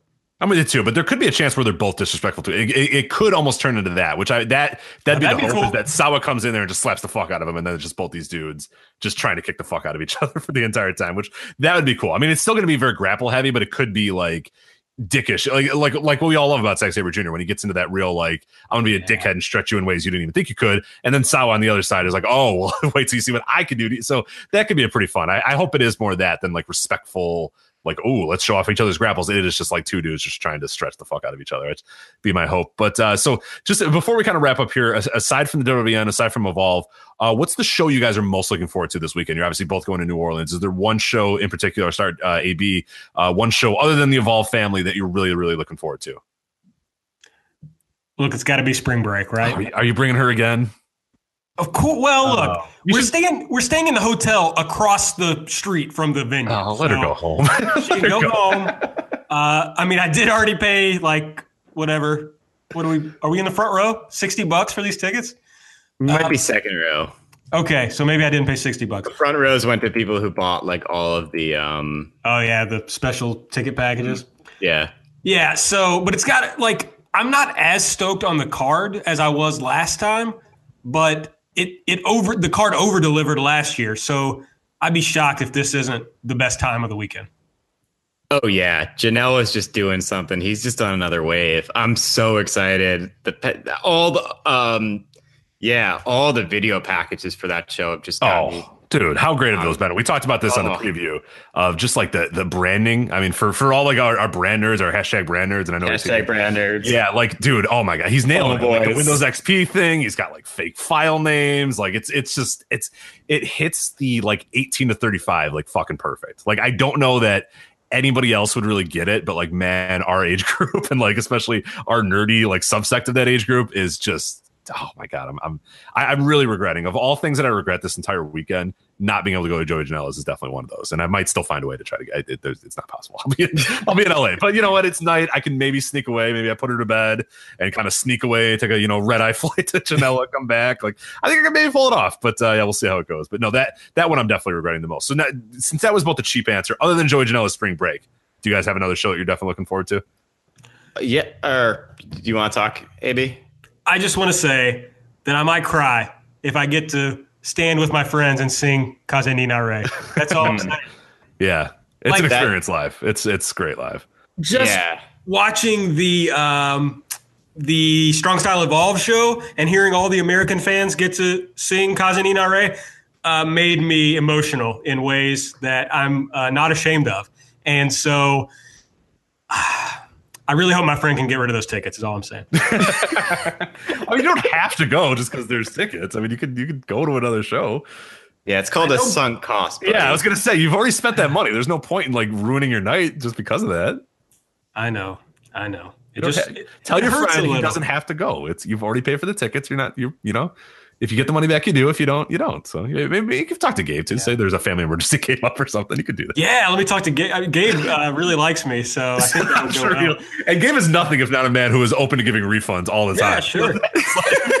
the, the other thing about that, the other thing about that Rev Pro show is the Zach versus Ishii match. Yeah, right. I mean, I come on. mean, I was already fired up for it, and then the exchanges they had on Strong Style Evolve just ratcheted that up like hundred percent. So uh, that show's going to be great if you can go, of course. if my friend can go. Right. right, of course. Yeah, sorry, sorry. Uh, At other, otherwise, what's your uh, your non Janela one? Because that's I realize I have Yeah. to not ask people that and and and also exclude Janela because I feel like everybody's anticipating that match so, or that show. So, what's your when your non Janela, non Evolve favorite show of the week? I'm really excited for Ring of Honor. I think that's like the Cody Omega story has been Yeah. good. I'm fired up to see that. I, I, I'm excited for the Ibushi Hangman Page match. It's like a really good card. Um, who are the, the Briscoes are wrestling like a cool team too, right? I, should, yeah, I don't have it up. I don't have it in front of me. I, I, I forgot who they're against. there was a good Briscoes match, uh, I, and Is it Motor um, City Machine Guns, or did I make that up? that I feel was like someone else. I yeah, feel like it's it's not It's Japan. Tanahashi and someone I thought. I should have No. said. Yeah, I want to say it's like Tanahashi and Lethal against the Briscoes, Oh, that's cool. but let me just. Uh, I think I think that's correct. I don't have it in front of me, but I, bel I believe that is correct. I Yeah. should have that as a, Um, but yeah, my life has been previewing this weekend, but uh, Yeah. it is indeed. It's it's it's Tanahashi and Jay Lethal. So yeah, that sounds great. Hey, take out that part where I said something really dumb about this match. Yeah, um, leave it in. But I'm I'm really excited. Also, I don't even know what you were talking about, so I'm gonna leave it in. You think I'm gonna edit any of this stuff? Like, Yeah, fuck I that. had my dog howling earlier, and that's it. I'm not going back in and editing that. Well, no, get out of here. Um, but yeah, I'm really excited for um for just also to just be with so many people at a non WWE show. I'm like a very much um an anti WWE fan, so it's going to be cool to like stand with so many you know people who are pursuing. You know, like I'm just excited that it feels like there's real competition and people have choices, and so I'm excited to just be like at a big gathering of wrestling fans. That's not. I'm not going to any WWE shows this weekend. So I'm really Wow, excited. you're really cool, At. Oh, What a rebel! What a rebel! Slander. AB, are you going to a WrestleMania? I'm not going to WrestleMania. I went last year, and Wait, hold on. So you're not going to take over either. no, I'm not. No, I'm going, to, going to Ring of Honor. Uh, take over. Those tickets go too quickly, man. It's just yeah, yeah. I they're think really there's one still get. there, but yeah, I don't know. It's yeah. and like the cards. Well, Yeah. you guys talk about this on the flagship. The cards never pump me up, and then the shows are great. So I would like to be in the building, but It's just it didn't work out. No, that's fair. All right. Uh, before we let you guys go, uh, let each of you kind of get your plugs out of the way again. Uh, I'll start AT. Uh, get your plugs out of the way, your Twitter account, all the other good stuff. Yeah, Twitter account at aptaube. Um, the New York Health Act is a bill in the New York State Senate right now.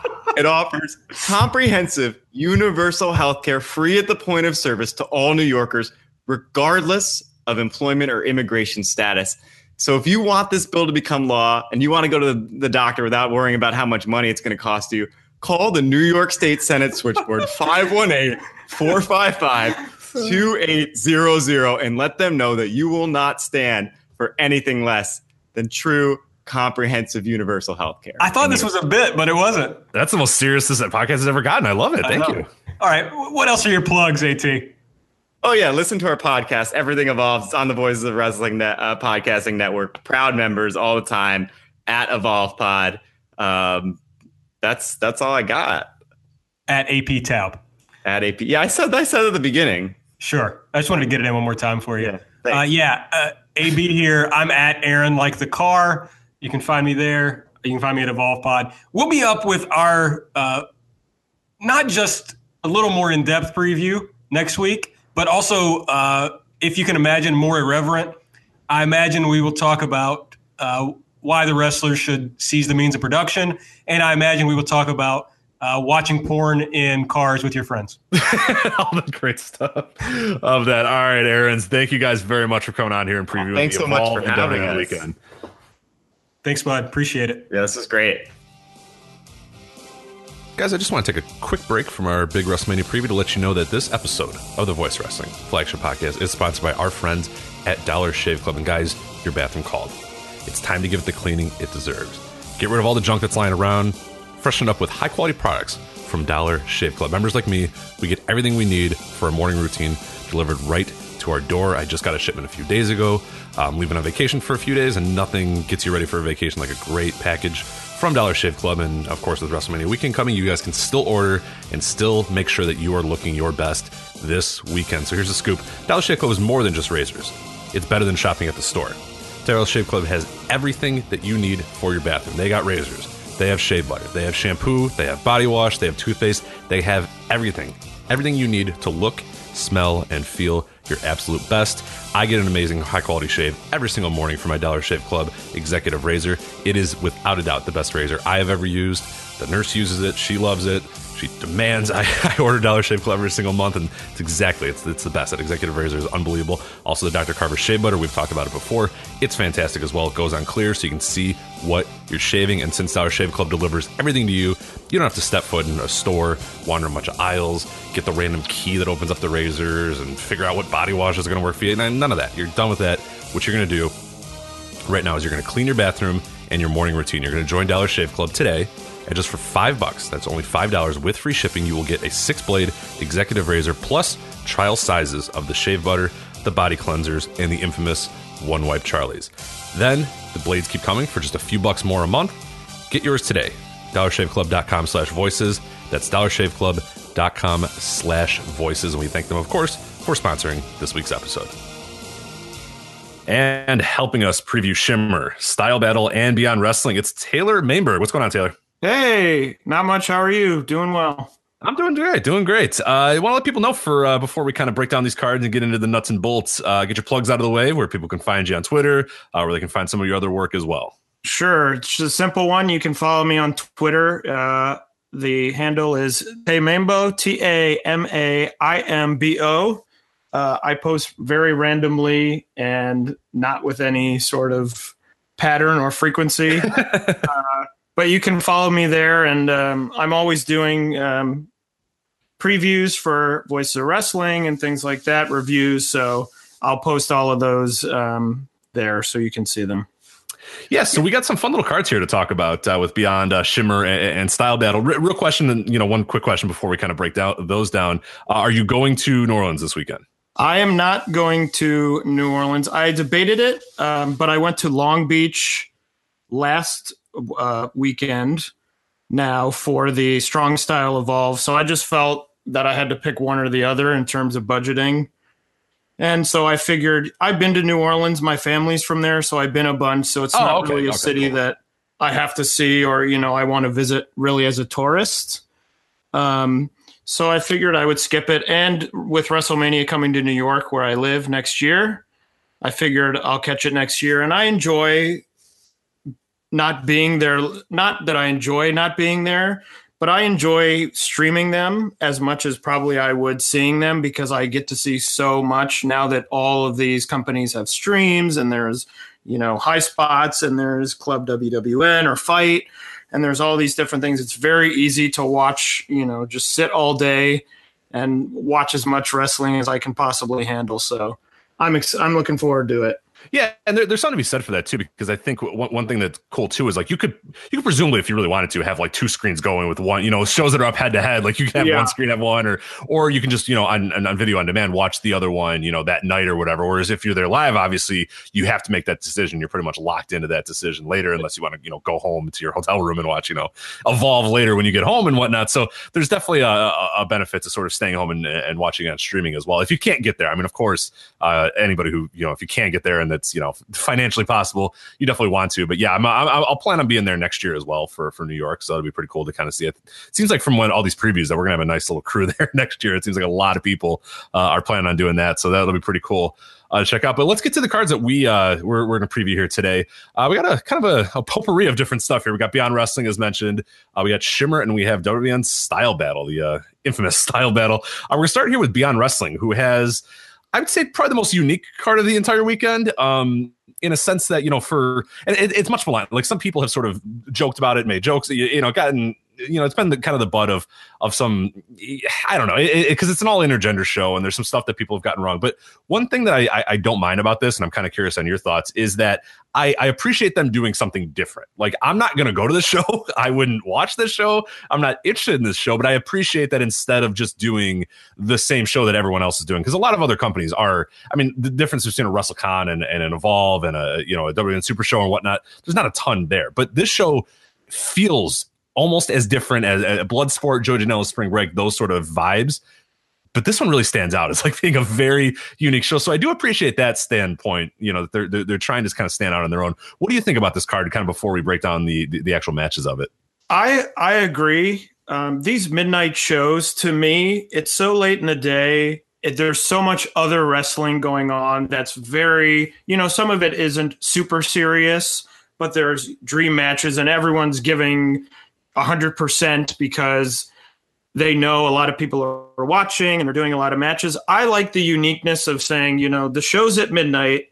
Beyond could run a, a, a Beyond show, quote unquote, and people probably wouldn't talk about it that much because there's just so much going on. It's hard to break through the the noise of all the other shows. You know, uh, Kota Ibushi and Kenny Omega and Ring Mhm. of Honor and WrestleMania itself. That I appreciate at least trying to do something different. I understand for some people it's going to be a turnoff because they don't like intergender, which some people don't, which is fine. But to me, especially being at midnight, these midnight shows, people are tired. You've been watching so much wrestling. Just do something fun with it. So I appreciate it from that perspective. Yeah, and I think that's that's that, that's definitely a good point. I mean, the time had- I, I forgot to mention that the, it's it's at eleven fifty five on on um on Thursday, so it's obviously like your your midnight show. It's not really running up against anything. Russell WrestleCon's at nine thirty, uh, Evolve one hundred two is at eight p.m. So it's pretty much on its own. And and yeah, I think that's a great idea because as you said, if they if it was just like a normal Beyond show and it was just like Chris Dickinson versus somebody, and like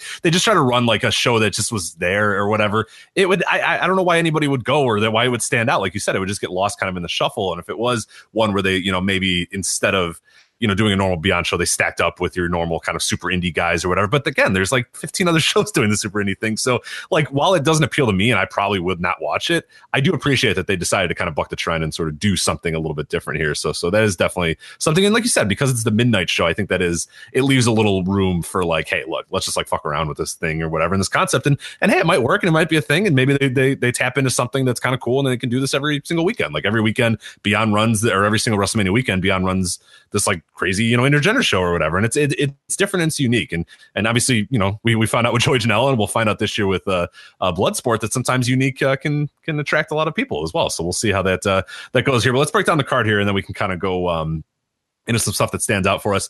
Uh, we got Matt Riddle versus Deonna Purrazzo. We got Jimmy Havoc versus Jessica Havoc. Uh, Timothy Thatcher versus Toni Storm. That Jimmy Havoc, Jessica Havoc's pretty cool too with the Havocs, like because that's just such a beyond match that they would book.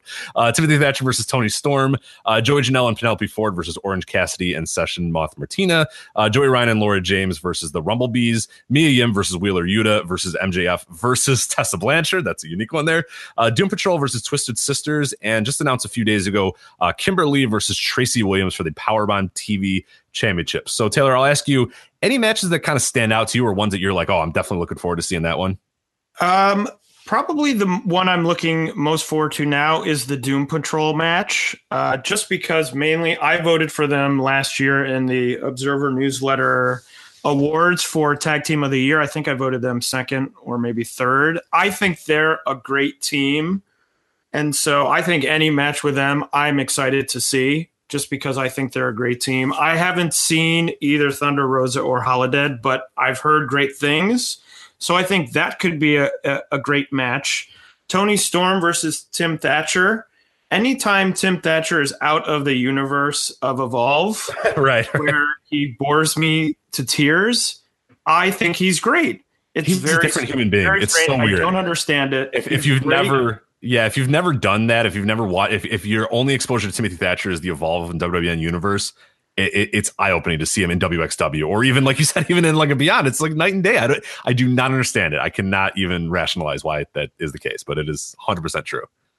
So those probably are uh, the two most anticipated. You know, I was looking forward to uh, Joey Janela and Penelope Ford. It was originally announced as uh, versus Darby Allin and Priscilla Kelly uh, which I thought would be really fun because I thought that the four of them would probably do some wild climb up into the rafters and throw each other down or something like that. That, but now that Priscilla is booked for Tokyo Joshi Pro at the same time, they obviously had to change the match. So that's mm-hmm. a bit disappointing. But with Janela on WrestleMania weekend, I'm sure something will happen that will have people talking even before you know the next night is spring break. So yeah, the show's kind of fun, as, as, you mentioned. There's a lot of kind of wink, wink, nudge, nudge of like you know people that are boyfriend, girlfriends, or you know people that are sort of married. So, so that's kind of always kind of cool when they when they can do stuff like that. But uh, yeah, as far as like some other matches that stand out, yeah, Timothy Thatcher, Toni Storm uh, sounds pretty exciting and, and, and different and unique or whatever. Because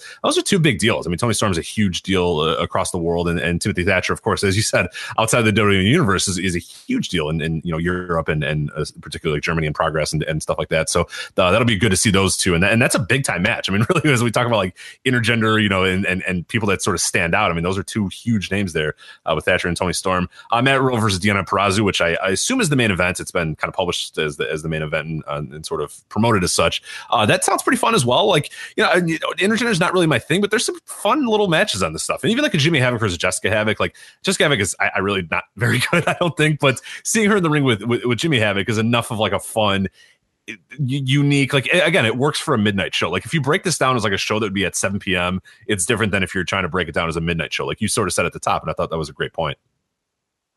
Yeah and i think uh, and i wrote about this actually because i did the preview for uh, the written preview for spring break. With jimmy havoc part of it is what's going to happen and i think a, a running storyline i guess you could call it of the entire weekend um, of these shows is going to be this commission the specter of this New Orleans yeah. commission. What are they going to enforce? What's going to happen? Are is the talent going to try and push the envelope, or do they do all the matches stay in the ring and they're contested very nicely? Is there blood? Is there illegal moves? So I think with someone like Jimmy Havoc, who's notorious for these wild brawls. I think that's going to be something that's going to be interesting to see, especially so early in the weekend, because this is the first, really the first night.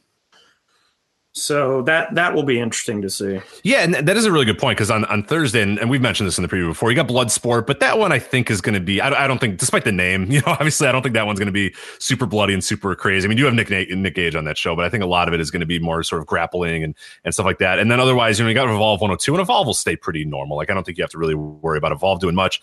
Uh, got the WrestleCon Super Show, and obviously there's you know Joey Janela and Penta El Zero on that, so it'll be a good uh, case to see how much they enforce pile drivers because I think that match will will will definitely push the boundaries of pile drivers. But like you said, this Beyond one has a lot of those guys. It's got Janela, as you said, who was always willing to do crazy shit, uh, and then Jimmy Havoc in particular will sort of be the barometer for okay, how much brawling, how much blood, how much of that sort of stuff can do. Because yeah, he's a guy that's definitely going to try to do some of that, and especially if he's in the ring with someone like a Jessica Havoc, like it's not going to be you know back and forth, you know, technical match or whatever. Just there's no chance in hell that it's going to be that. So so it'll be fascinating to see. And and yeah, it's it's the the, the specter of the looming Louisiana Athletic Commission is is definitely pretty fun. I, would like the idea now if like somebody just made that like their heel character like this entire weekend, like just come out like I'm shutting this show down. Or it's like I don't even know who it would be. Like MJF would be a great, you know, he's on this Beyond show. MJF is like a representative of the Louisiana Athletic Commission, similar similar to like the rights to censor many many years ago in WWE. I think that would be an incredible gimmick. But I don't know if you want to piss them off because they, uh, yeah, it could be a a rough weekend for uh, for everybody. And I don't know about Luke Hawx and his uh, his promoter's license, but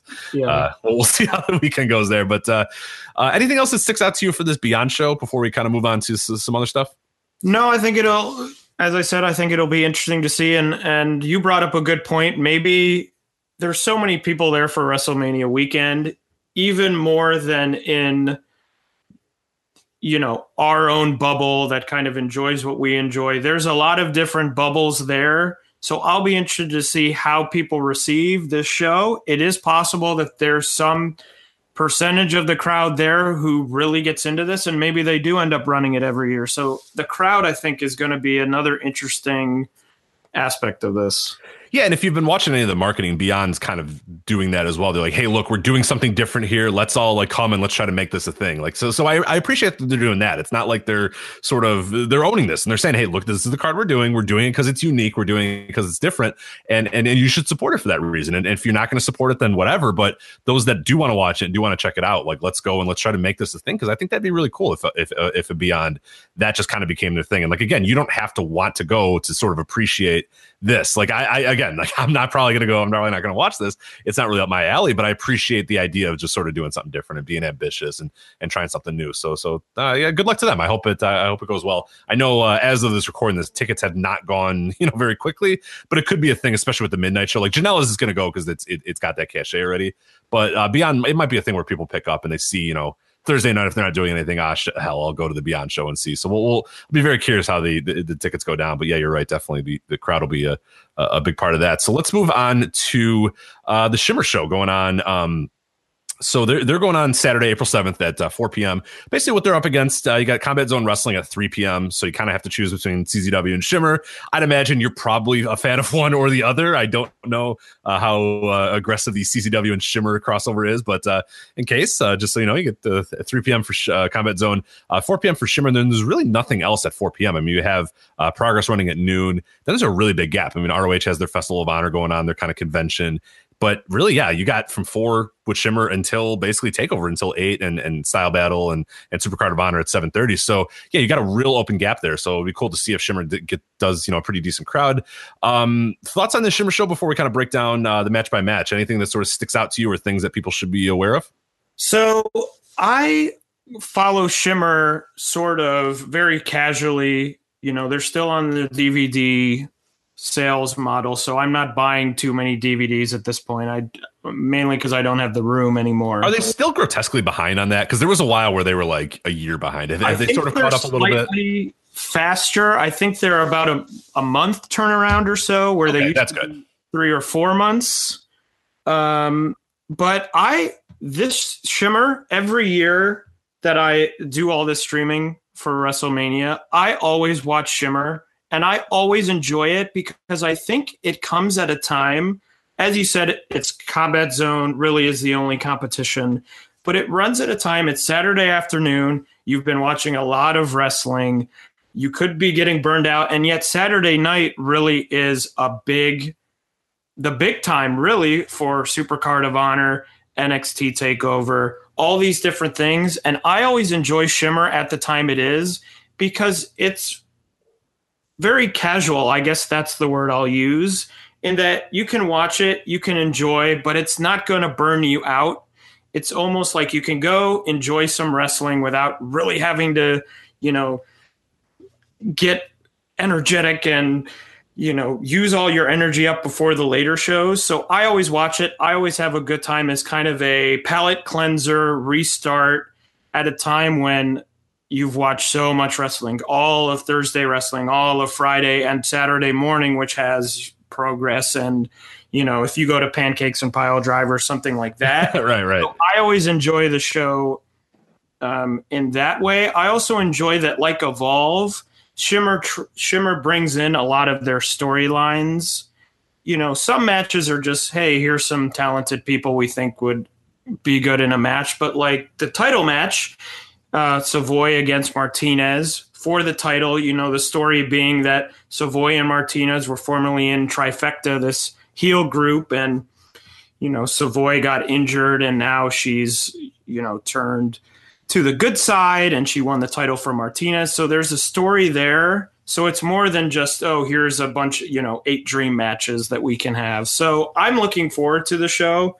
Um, and if I was live, I would probably go to that over CZW. Um, but yeah, so it'll probably be a good show. It's not going to blow anyone away. At the end of the weekend, it's probably not going to be the talk of the town, but it's going to be an enjoyable show.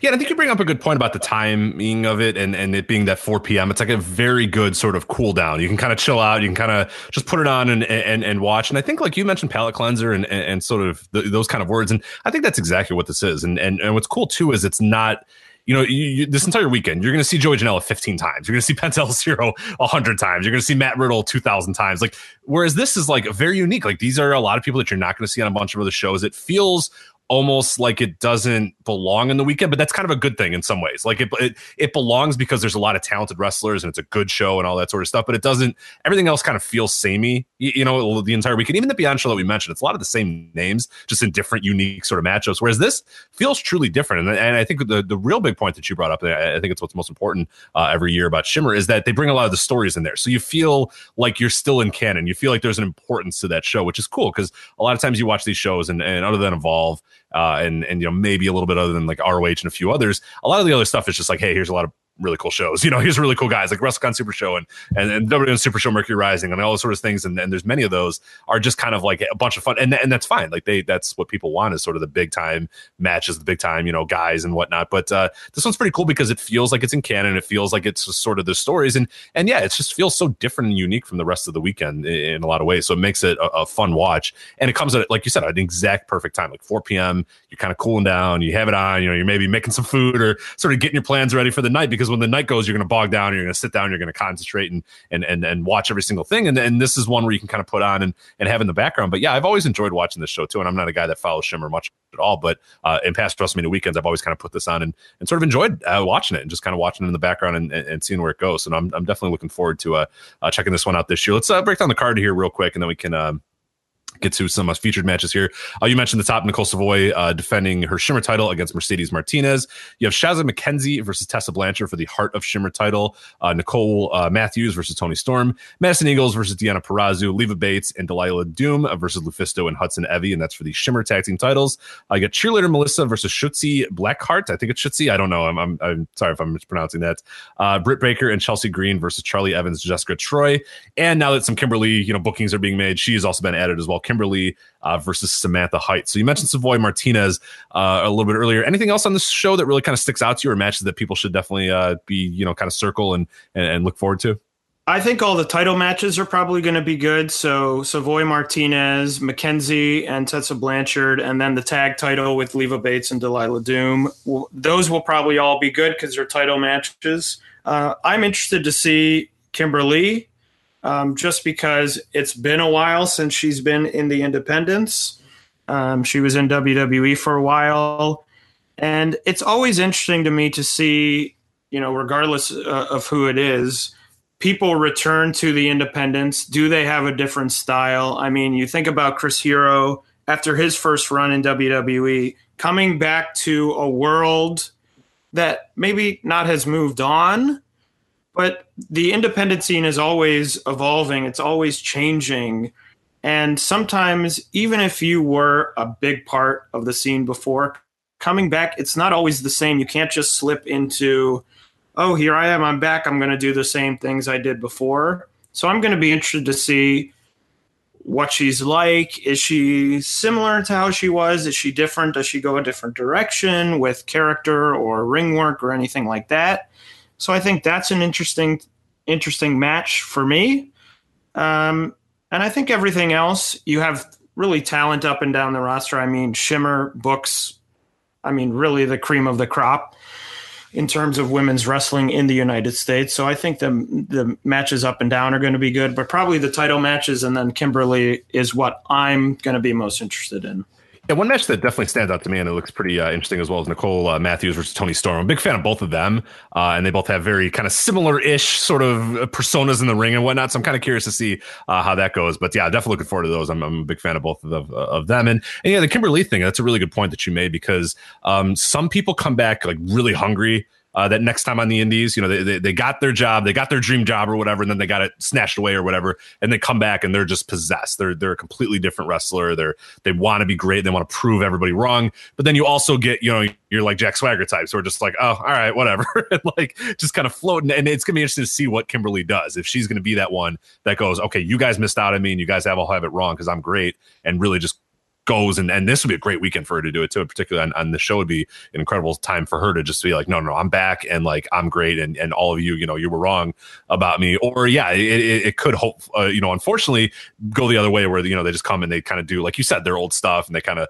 hope that their reputation is still there and that their cachet is still there but you you kind of lose your cachet. It's weird. You don't start from square one but it's very tough to to kind of get that back and you sort of have to build that up a little bit. I know and, and chris Hero was a great point. Like you brought him up. When he first came back to the indies people forget it was kind of weird at first like it didn't quite click right away. I know he did some stuff with Ring of Honor and it was fine. It was okay. And then it took like, you know, three, four months and then he got it. And then he sort of evolved and changed and was different. And the Chris Hero we saw in the Indies was nowhere near the same Chris Hero that we saw years ago. And it ended up being one of the greatest, you know, indie runs in, in, in, in some time. And, and it was incredible. But yeah, it took a little while. It's just, it, it's hard for people to sort of adjust and, and, and get back to that indie flow. So it'll see, it'll be interesting where Kimber Lee kind of fits in. Um, but uh, yeah, you mentioned again the, the Nicole Savoy, uh, Mercedes Martinez one. We get back to that a little bit uh, for the Shimmer title. For people that have not seen either of them work, how what's kind of the best way? And I think most people should be familiar with Mercedes Martinez from uh, the the Mae Young Classic, and, and, and Savoy showed up as well. Uh, on, on, that. But uh, as far as you know, in, in, the Shimmer world, what can people expect if they're watching that show? You know, you sort of put that over as, as a big time match. What can they expect in a match between those two? Well, I think as I said, there there is a story behind it they were both in trifecta with Shayna Baszler, who's obviously in WWE now. They were a heel group, and part of it was they were going after people and they were injuring people. And then Savoy, uh, two years ago, she won the Heart of Shimmer title during WrestleMania weekend. That was the conclusion of the tournament two years ago. She won it, and then she tore her ACL. I believe was the exact injury. I, I, that is correct. Yeah, um, and came back and had the opportunity to rejoin Trifecta and you know start injuring people again, and she declined, um, and so was kicked out of the group, and then beat Mercedes for her title. So there really is a double layer of Mercedes trying to get her title back from the person who beat her.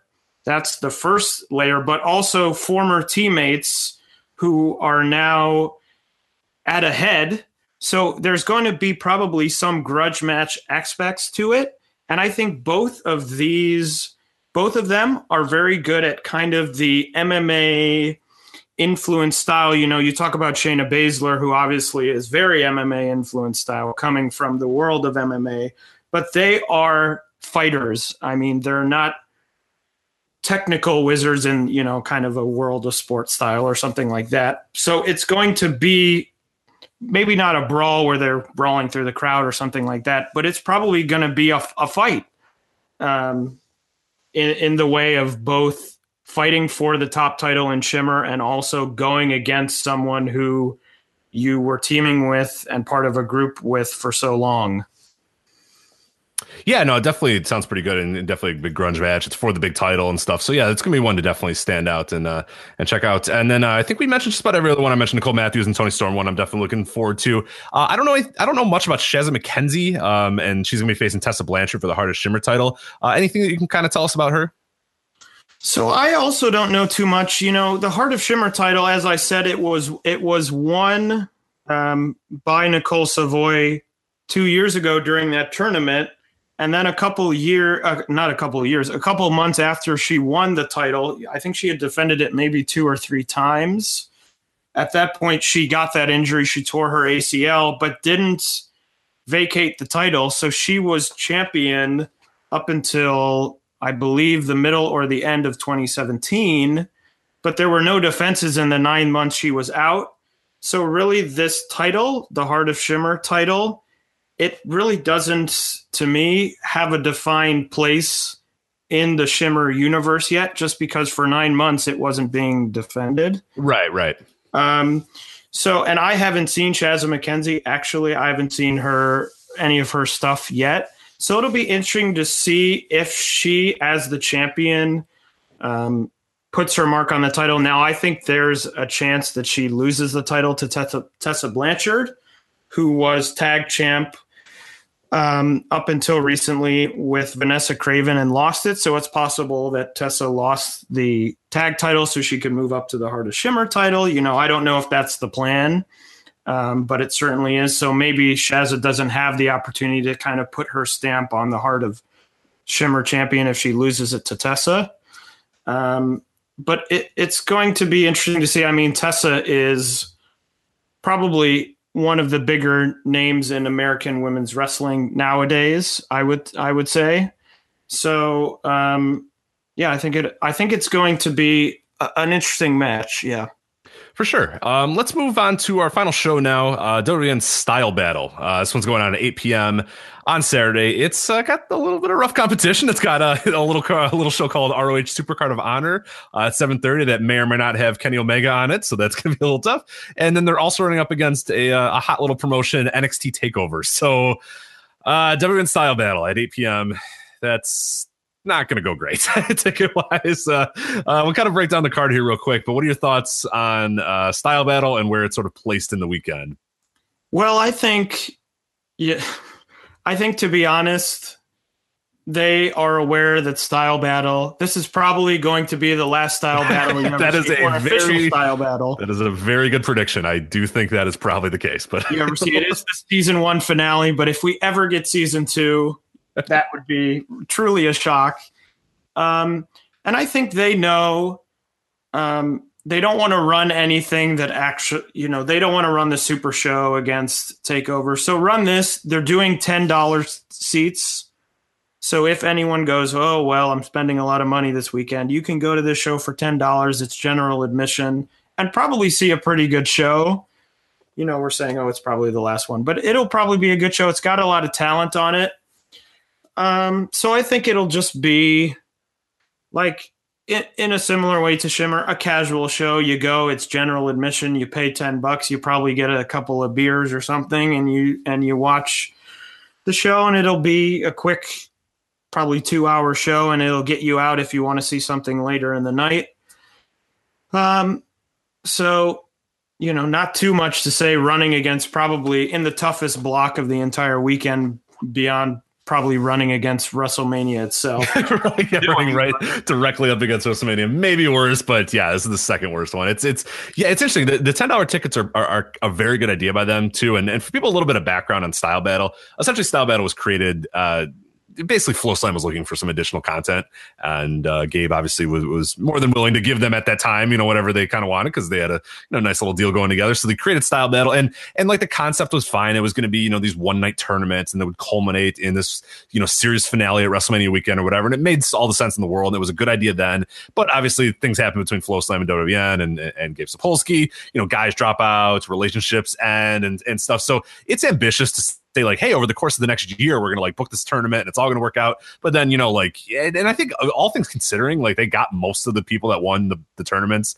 uh, to show up. Which you know, again, like people get signed, people have falling outs, people go move on, people have injuries or whatnot. But I think some like six of the eight guys that won their their style battles are actually showing up. So again, like that's that's not too bad. But yeah, obviously this is uh, the series one finale, and uh, given the the effort going into it, giving the ten dollar ticket price, giving where it's running up against, giving all the history of Style Battle. I would not expect a uh, season two episode one at any point, but uh, we'll, we'll see what happens. But anyway, let's break down this card here real quick, and then we can kind of talk about what we think's uh, going to go down. Um, you have it. You're really, I think, as far as we know right now, is the time of re- uh, this recording, which is on the on the first uh, April first. This is the only non tournament match announced, and and I think this is going to be it. I think it's going to be a nice, quick compact show. But yeah, Kurt Matthews and Jared Wade, who are guys from a Wildcat uh, Sports and Entertainment, they're going to be facing Matt Nix and Stevie Fierce, who uh, work for uh, freelance wrestling outside of Chicago. So a pretty cool uh, little matchup there, kind of a feature to some people that are uh, shows that are going to be running there and talent that's going to be there for the weekend. So it's kind of just a little showcase there. And then we get into the style battle tournament, the finals. Um, in bracket A, match one, you got Keith Lee versus Nick Gage. So neither of those guys won style battle tournaments, but they put them together uh, for this. So I mean, I guess because Fred Yehi won one of them, and, and he's had a little falling out with Gabe, so he's not going to be there. And then John Davis, I don't know what happened to John Davis. Do you, do you have any clue what happened to John Davis? He just comes and goes like They, at a time. they So a newsletter. They just said, "Oh, he he can't make it to New Orleans." So I don't know if that's a cover or if he has another booking that weekend, or if I, I Him and maybe David there's have, like, something a with the commission, like, "Oh, you have some kind of." Because I know there's some to do about. I I don't think it would apply to John Davis, but like um, Tom Lawlor had that suspension in MMA, and people were worried that he wouldn't be able to wrestle because they don't allow you to wrestle in the state if you have a suspension or something like that. So I don't know if it's something other than that, but WWN just announced, oh, he isn't able to make it. So and Keith Lee versus Nick Gage, yeah, I mean, it's a mud, it's a big upgrade. I, I don't care that John Davis isn't going to be there. right? And it's an upgrade. And the last style battle set it up in that you know Keith Lee scared off Nick Gage. I, I don't know if you can scare off Nick Gage, but got him out of the ring after the his confrontation with Walter. So there is a backstory there at least. It isn't just two people thrown together. Right, exactly. So that's pretty cool. Uh, bracket A, you also have match number two. You got Matt Riddle versus Dave Crist. They both won uh, style battle. So uh, that's the bracket A. So then the winner of the Keith Lee Nick Gage and the winner of the Matt Riddle Dave Crist will face each other. We'll we'll kind of get to that here in a second. Give our predictions. Uh, then bracket B, you got match one. You got Jason Kincaid versus Anthony Henry, and then style battle bracket B, match two, uh, Tracer X versus Darby Allin, and then of course those two guys will face off, and then you have you know your next one after that, and your next one after that, and and what until we get to the final. So let's kind of break it down a little bit of maybe do a little bit of predictions here. Um, actually, you know, before we do that, uh, one thing I because I, was I, I did the written preview for this for the website, and I was having trouble kind of figuring out what direction they go with this. Do do do you give it to you know the style battle winner, the season one winner? Do you go to a guy who's established? Do you go to a guy who people know? Do you go to a guy who can kind of give it some buzz and say, oh my god, Matt Riddle or you know Nick Gage won the style battle you know tournament or whatever? Oh, let's, let's you know, or do you give it to a guy that maybe doesn't have that? Do you give it to a Tracer X guy and a guy that can really use that, and and and that becomes a big deal for him to use that in the future? That I won the first style battle. Do, do you have any kind of idea or tenor of where you think this this might go? Do you think that they're going to go with the established guy, or do you think that they might go uh, with a surprise kind of newcomer, up and coming guy? So I was going to bring that up because I feel the same way.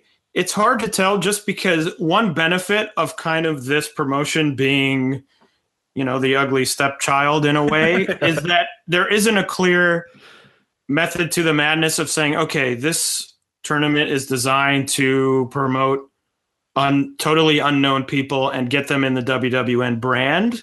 One thing I think of is by this point, correct me if I'm wrong, Riddle will have faced Sabre for the Evolve title, correct? Correct. Yes. So, one thing I'm thinking about is if Riddle wins, which I think is an actual possibility, and you're having the brand new Evolve champion in this tournament, can you do it in any way where he loses immediately the, the day after winning to Dave the Chris. biggest title in your whole company? Can you have him lose a tournament against mostly unknown people? Right. Yeah, it's a very good point. I don't know. I mean, the, the- I guess you can get out of it by having him like DQ or he just like doesn't care or something like that. It's it's it's super unique, and that's the problem. Like you said, if if, if this thing was going on and we knew for a fact that there was a style battle season two episode one, then you would go, okay, it's going to go to a Keith Lee and it's going to be used as sort of this way to propel him to a story, or it's going to be Matt Riddle's going to add another thing to his, you know, resume this weekend or whatever. But what's the, it's weird to try to assign a value to something that we don't know. Like we have no idea if it's ever coming back again. We have no idea if it's going to be a laughing stock. If somebody says, oh, I won the style battle season one, they're like, oh, yeah, I remember that. Like, yeah, I, I didn't even know that you won. Or, yeah, like, I don't know where it's going to go. And that's sort of the interesting thing. You bring up the Matt Riddle thing. I had not even thought of that, that like, how do you how do you book that where yeah Riddle then if he wins the title now he may lose and then it's a uh, then it's a moot point and it does you know right right lose, yeah. but. I guess we'll have to see. I mean if he wins it at, at Evolve then I got to figure out something. I mean you can't just have him or does it matter so little that nobody would care if like Dave Crist rolls him up and wins? Like it should, it should matter. You do the story of he's wrestled i think by this point in the weekend he will have wrestled about eight times probably do you do the story of oh matt riddle he's tired. He won the title last night against one of the best wrestlers in the world and he's wrestled all of these other people on the show and you do you have keith lee beat him or something like that. If he loses to keith lee you could say oh, he's wrestled eight times and he got beat by keith lee who is the wwn champion. So in that way, I guess you could get out of it. I don't know if they would want to do that. So maybe they go in some manner of double DQ or count out or time limit draw or something like that. That would protect him. Yeah, and I think if you have him uh, lose to a guy like a, like you said, like a guy like a Keith Lee, you can use the exhaustion thing. Like I think he, he's probably going to beat Dave Crist in the first round. I'd imagine. Like I don't know that you can pull like the oh he got tired and lost to Dave Crist thing because that's kind of like, oh, geez. Or you don't want to pull the Matt Riddle doesn't care about this thing because then it kind of undermines everybody that's trying really hard to win this thing. So you don't want to have like, oh, Matt Riddle doesn't care because he just won a big title, so he's just here kind of hanging around or whatever, and he's wrestled enough, and so you don't want that. But I, I do like the idea that you know he beats, and, and I think that's actually a pretty good prediction as well. That that Riddle beats Dave Crist, uh, that Keith Lee beats Nick Gage, and then you have Riddle versus Lee, and and and Lee beats him because it would make t- all the sense in the world that Keith Lee would beat, and then you have something if you want to have a future match between those two guys, like Keith Lee beat him to go to style battle, you know, to, to win style battle or whatever. This is all assuming that like anybody cares about style battle that Gabe's not just like, I don't fucking care. You guys knock yourselves out. Like you decide. like he just gets shows yeah, up. And, I mean, he could be drawing the name out of a hat. That's One what I mean. it's like let's roll die. Let's let's pick straws. All right, Tracer X, you beat everybody. Who cares? Like whatever. That's if, if I'm Gabe, I mean, looking at it from a perspective of what would I book if I'm booking things, I would have Anthony Henry win just because he started in Evolve mm. recently, or not recently, but he was tag champions, and now he's kind of broken away and become a singles competitor and Evolve. Having this under his belt is something you could at least use and Evolve and say, "Oh, Anthony Henry, he won Style Battle Season One finale or whatever they call it." And at least you have something there where it would give him maybe a little boost in Evolve. I mean, Riddle doesn't need a boost. No. Keith Lee doesn't need a boost. You can have Allin lose and continue the story of his struggle after he loses the title. I mean, Kincaid's probably not going to win. So if I was booking, that's what I would do because I think it would be most useful to me as the booker moving forward to have Henry win because he has something to gain from it. But as you said, it could be total. At this point, Gabe could say, "Whoever wins, it doesn't matter to me because after tonight, we'll never speak of style battle again." right. I would. I, I actually like that idea of Anthony Henry a lot. As I was going through the guys, you know, Keith Lee is a guy that again, I, I, he could win, but I don't know if there's much value to that. It's just another thing that he's won, and like I don't think it really matters that much. Nick Gage is like beyond like winning tournaments. Like he should never win it. You know, like why would you? You don't want him holding up a trophy for God's sakes, unless he's like throwing the trophy in the crowd or whatever, uh, which would be pretty cool too. Uh, Matt Riddle, uh, Matt Riddle. I mean, again, like he's gonna have so many things and so many accolades. Like, does it really benefit him that much? All that would be is that you would, sh- if he won, it would be like, oh, he's so dominant and he won this thing too. I mean, I guess if you want like the weekend of Riddle, you could do that. Dave Crist, I don't know. I mean, oh, nobody would care if that at all. Jason Kincaid, he's kind of floating around a little bit. I guess he'd be fine, but I don't know that anybody's really interested all that much. Uh, Tracer X and Darby Allin would both be good options, but I kind of like Darby Allin as the perpetual kind of bridesmaid and not the guy that ever wins. But yeah, Anthony Henry does stick out as a guy that that you know you have this asset here, and, and even if this asset is worth nothing, it could be worth something to somebody like Anthony Henry, and and you can make it something that yeah, it it's the redheaded stepchild, it's the you know the pet that got lost in the divorce and someone just had to take it or whatever, but if Anthony Henry does win it, he could hold it with pride and he could be like, hey, I was the first style battle champion.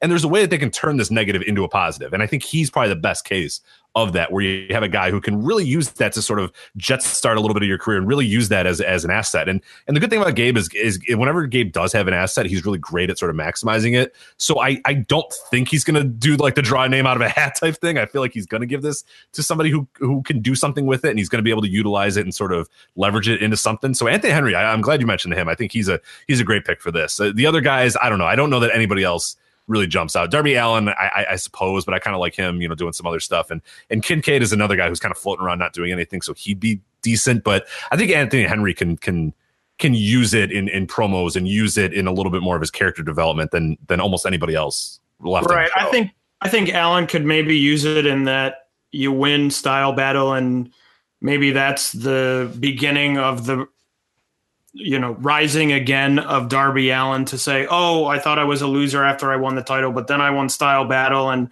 that's when he starts rising up the card again to get another shot.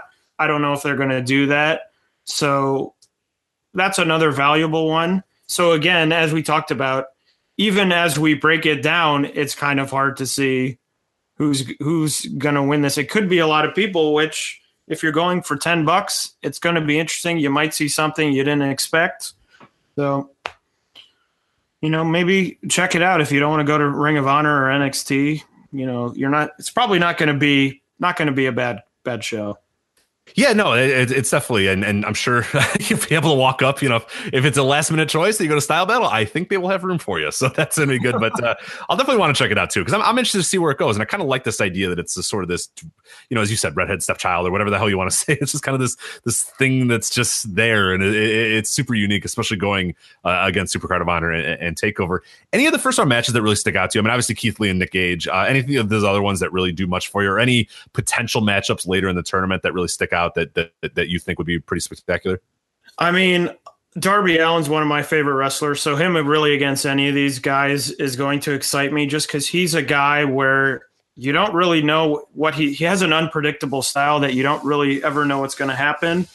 Obviously, Keith Lee versus Nick Gage, and whatever that second round is, if Riddle gets there, I mean, Riddle against Lee is always a great match. Riddle against Gage would be interesting and something I don't think we've seen. We certainly haven't seen it in the WWN universe.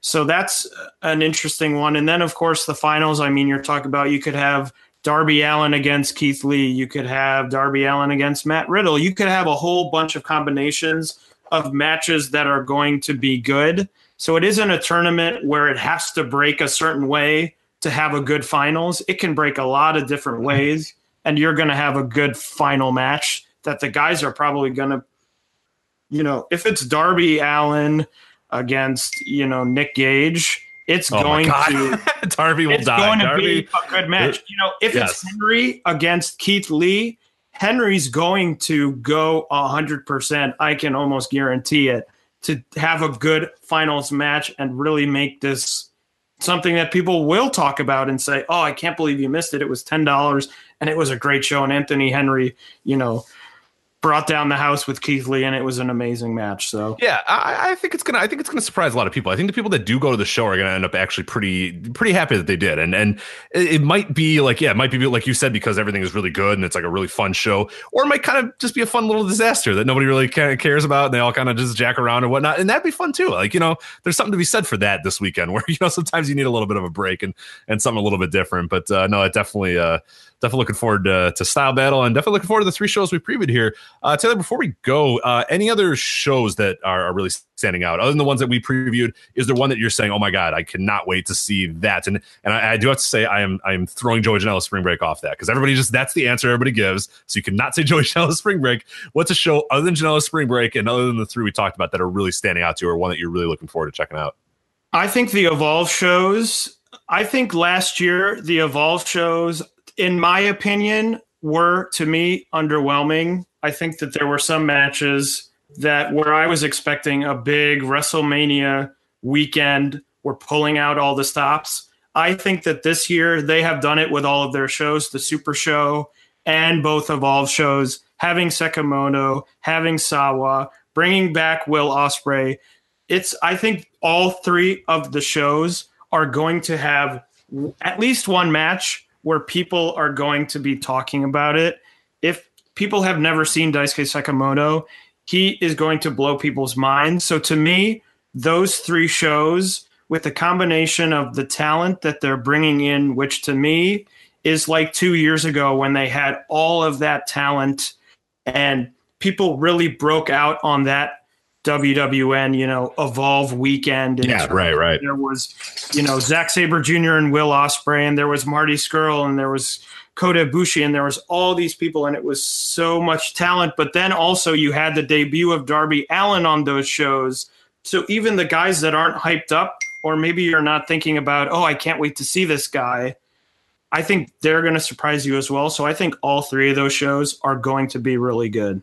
Yeah, with you, I, I think there's not a lot of buzz around those, and and it kind of sucks because they're, should be worth buzz, and that that could be Evolve's issue with not marketing it properly or whatnot. But yeah, they're, they're pretty low on buzz, and they really shouldn't be. I mean, when I'm doing this project and sort of previewing these, there's some hell of good cards that they have going there with some really good, like you said, star-studded affairs too. I mean, Daisuke Sekimoto is a guy who who maybe a lot of people are kind of sleeping on right now, but I think he's going to be the talk of the weekend when people go, oh my god, because there's a lot of people that even I've talked to that have never seen him before, and I'm like, oh boy, you're you are in for a treat seeing him, especially in that universe, especially in different matches unique matches that we never saw. I think that was a really good point because last year it felt like Evolve was just kind of a continuation of what Evolve does, you know, all the time. And the shows didn't feel truly special. They feel special again this year, and it feels like it did a few years ago. So yeah, I'm definitely looking right. forward. And I think some of the hype is the fact that a lot of the talent was announced so early on, Right, right. That it's there's so much going on that you almost have short term memory as to what's been announced because everything's being announced all the time, and oh, this is happening, and the next day another match you really love is happening. And I mean, Sekimoto was announced. I don't even remember back in January or something like that.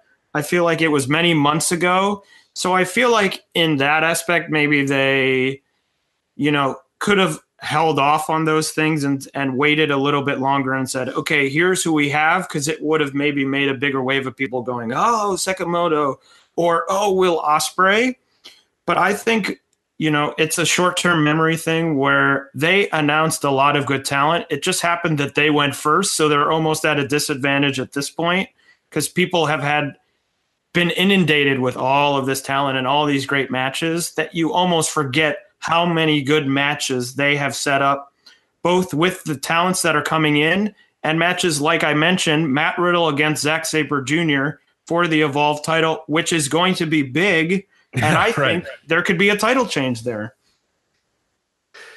All right. Yeah, I'm, I'm right with you on that one. I, I'm looking forward to definitely the, the Evolve weekend. And, and yeah, that's a really good point that you brought up too, that like it, they almost, to the detriment, they got things out ahead of time. Whereas everybody else is like, you know, right now booking their shit and putting stuff out and all these tweets out and whatnot. Whereas Evolve was like, no, we've had this all together. Like we've had our entire cards like pretty much established and ready to go months ago. But that, uh, we, I guess this year might have been to the detriment. But, you know, we'll see when it's all said and done. We talk about buzz and like this weird, you know, puzzle meter and, and, and this sort of stuff. But once all said and done, Evolves, I mean, it looks like the weekend's going to be pretty big for them for sure. And I, I'm sure they'll be uh, definitely some matches from those Evolve uh, shows that we'll be talking about when it's all said and done as well. So, Taylor, before we get out of here, uh, you want to let people know again where they can find you on Twitter, where they can find some of your work, and uh, anything else you want to plug? I'll plug my Twitter again. TaMaimbo, T A M A I M B O. You can find me writing all kinds of different things for Voices of Wrestling. Most often, the New Japan previews. So I'll probably be whatever the next big show from New Japan is. You can catch it there. I'm always posting them on my Twitter. Uh, so uh, check it out. All right, Taylor, thank you very much for helping us preview Beyond, Shimmer, WN Style Battle, and some other good stuff as well. Thank you. I, I was glad to be here.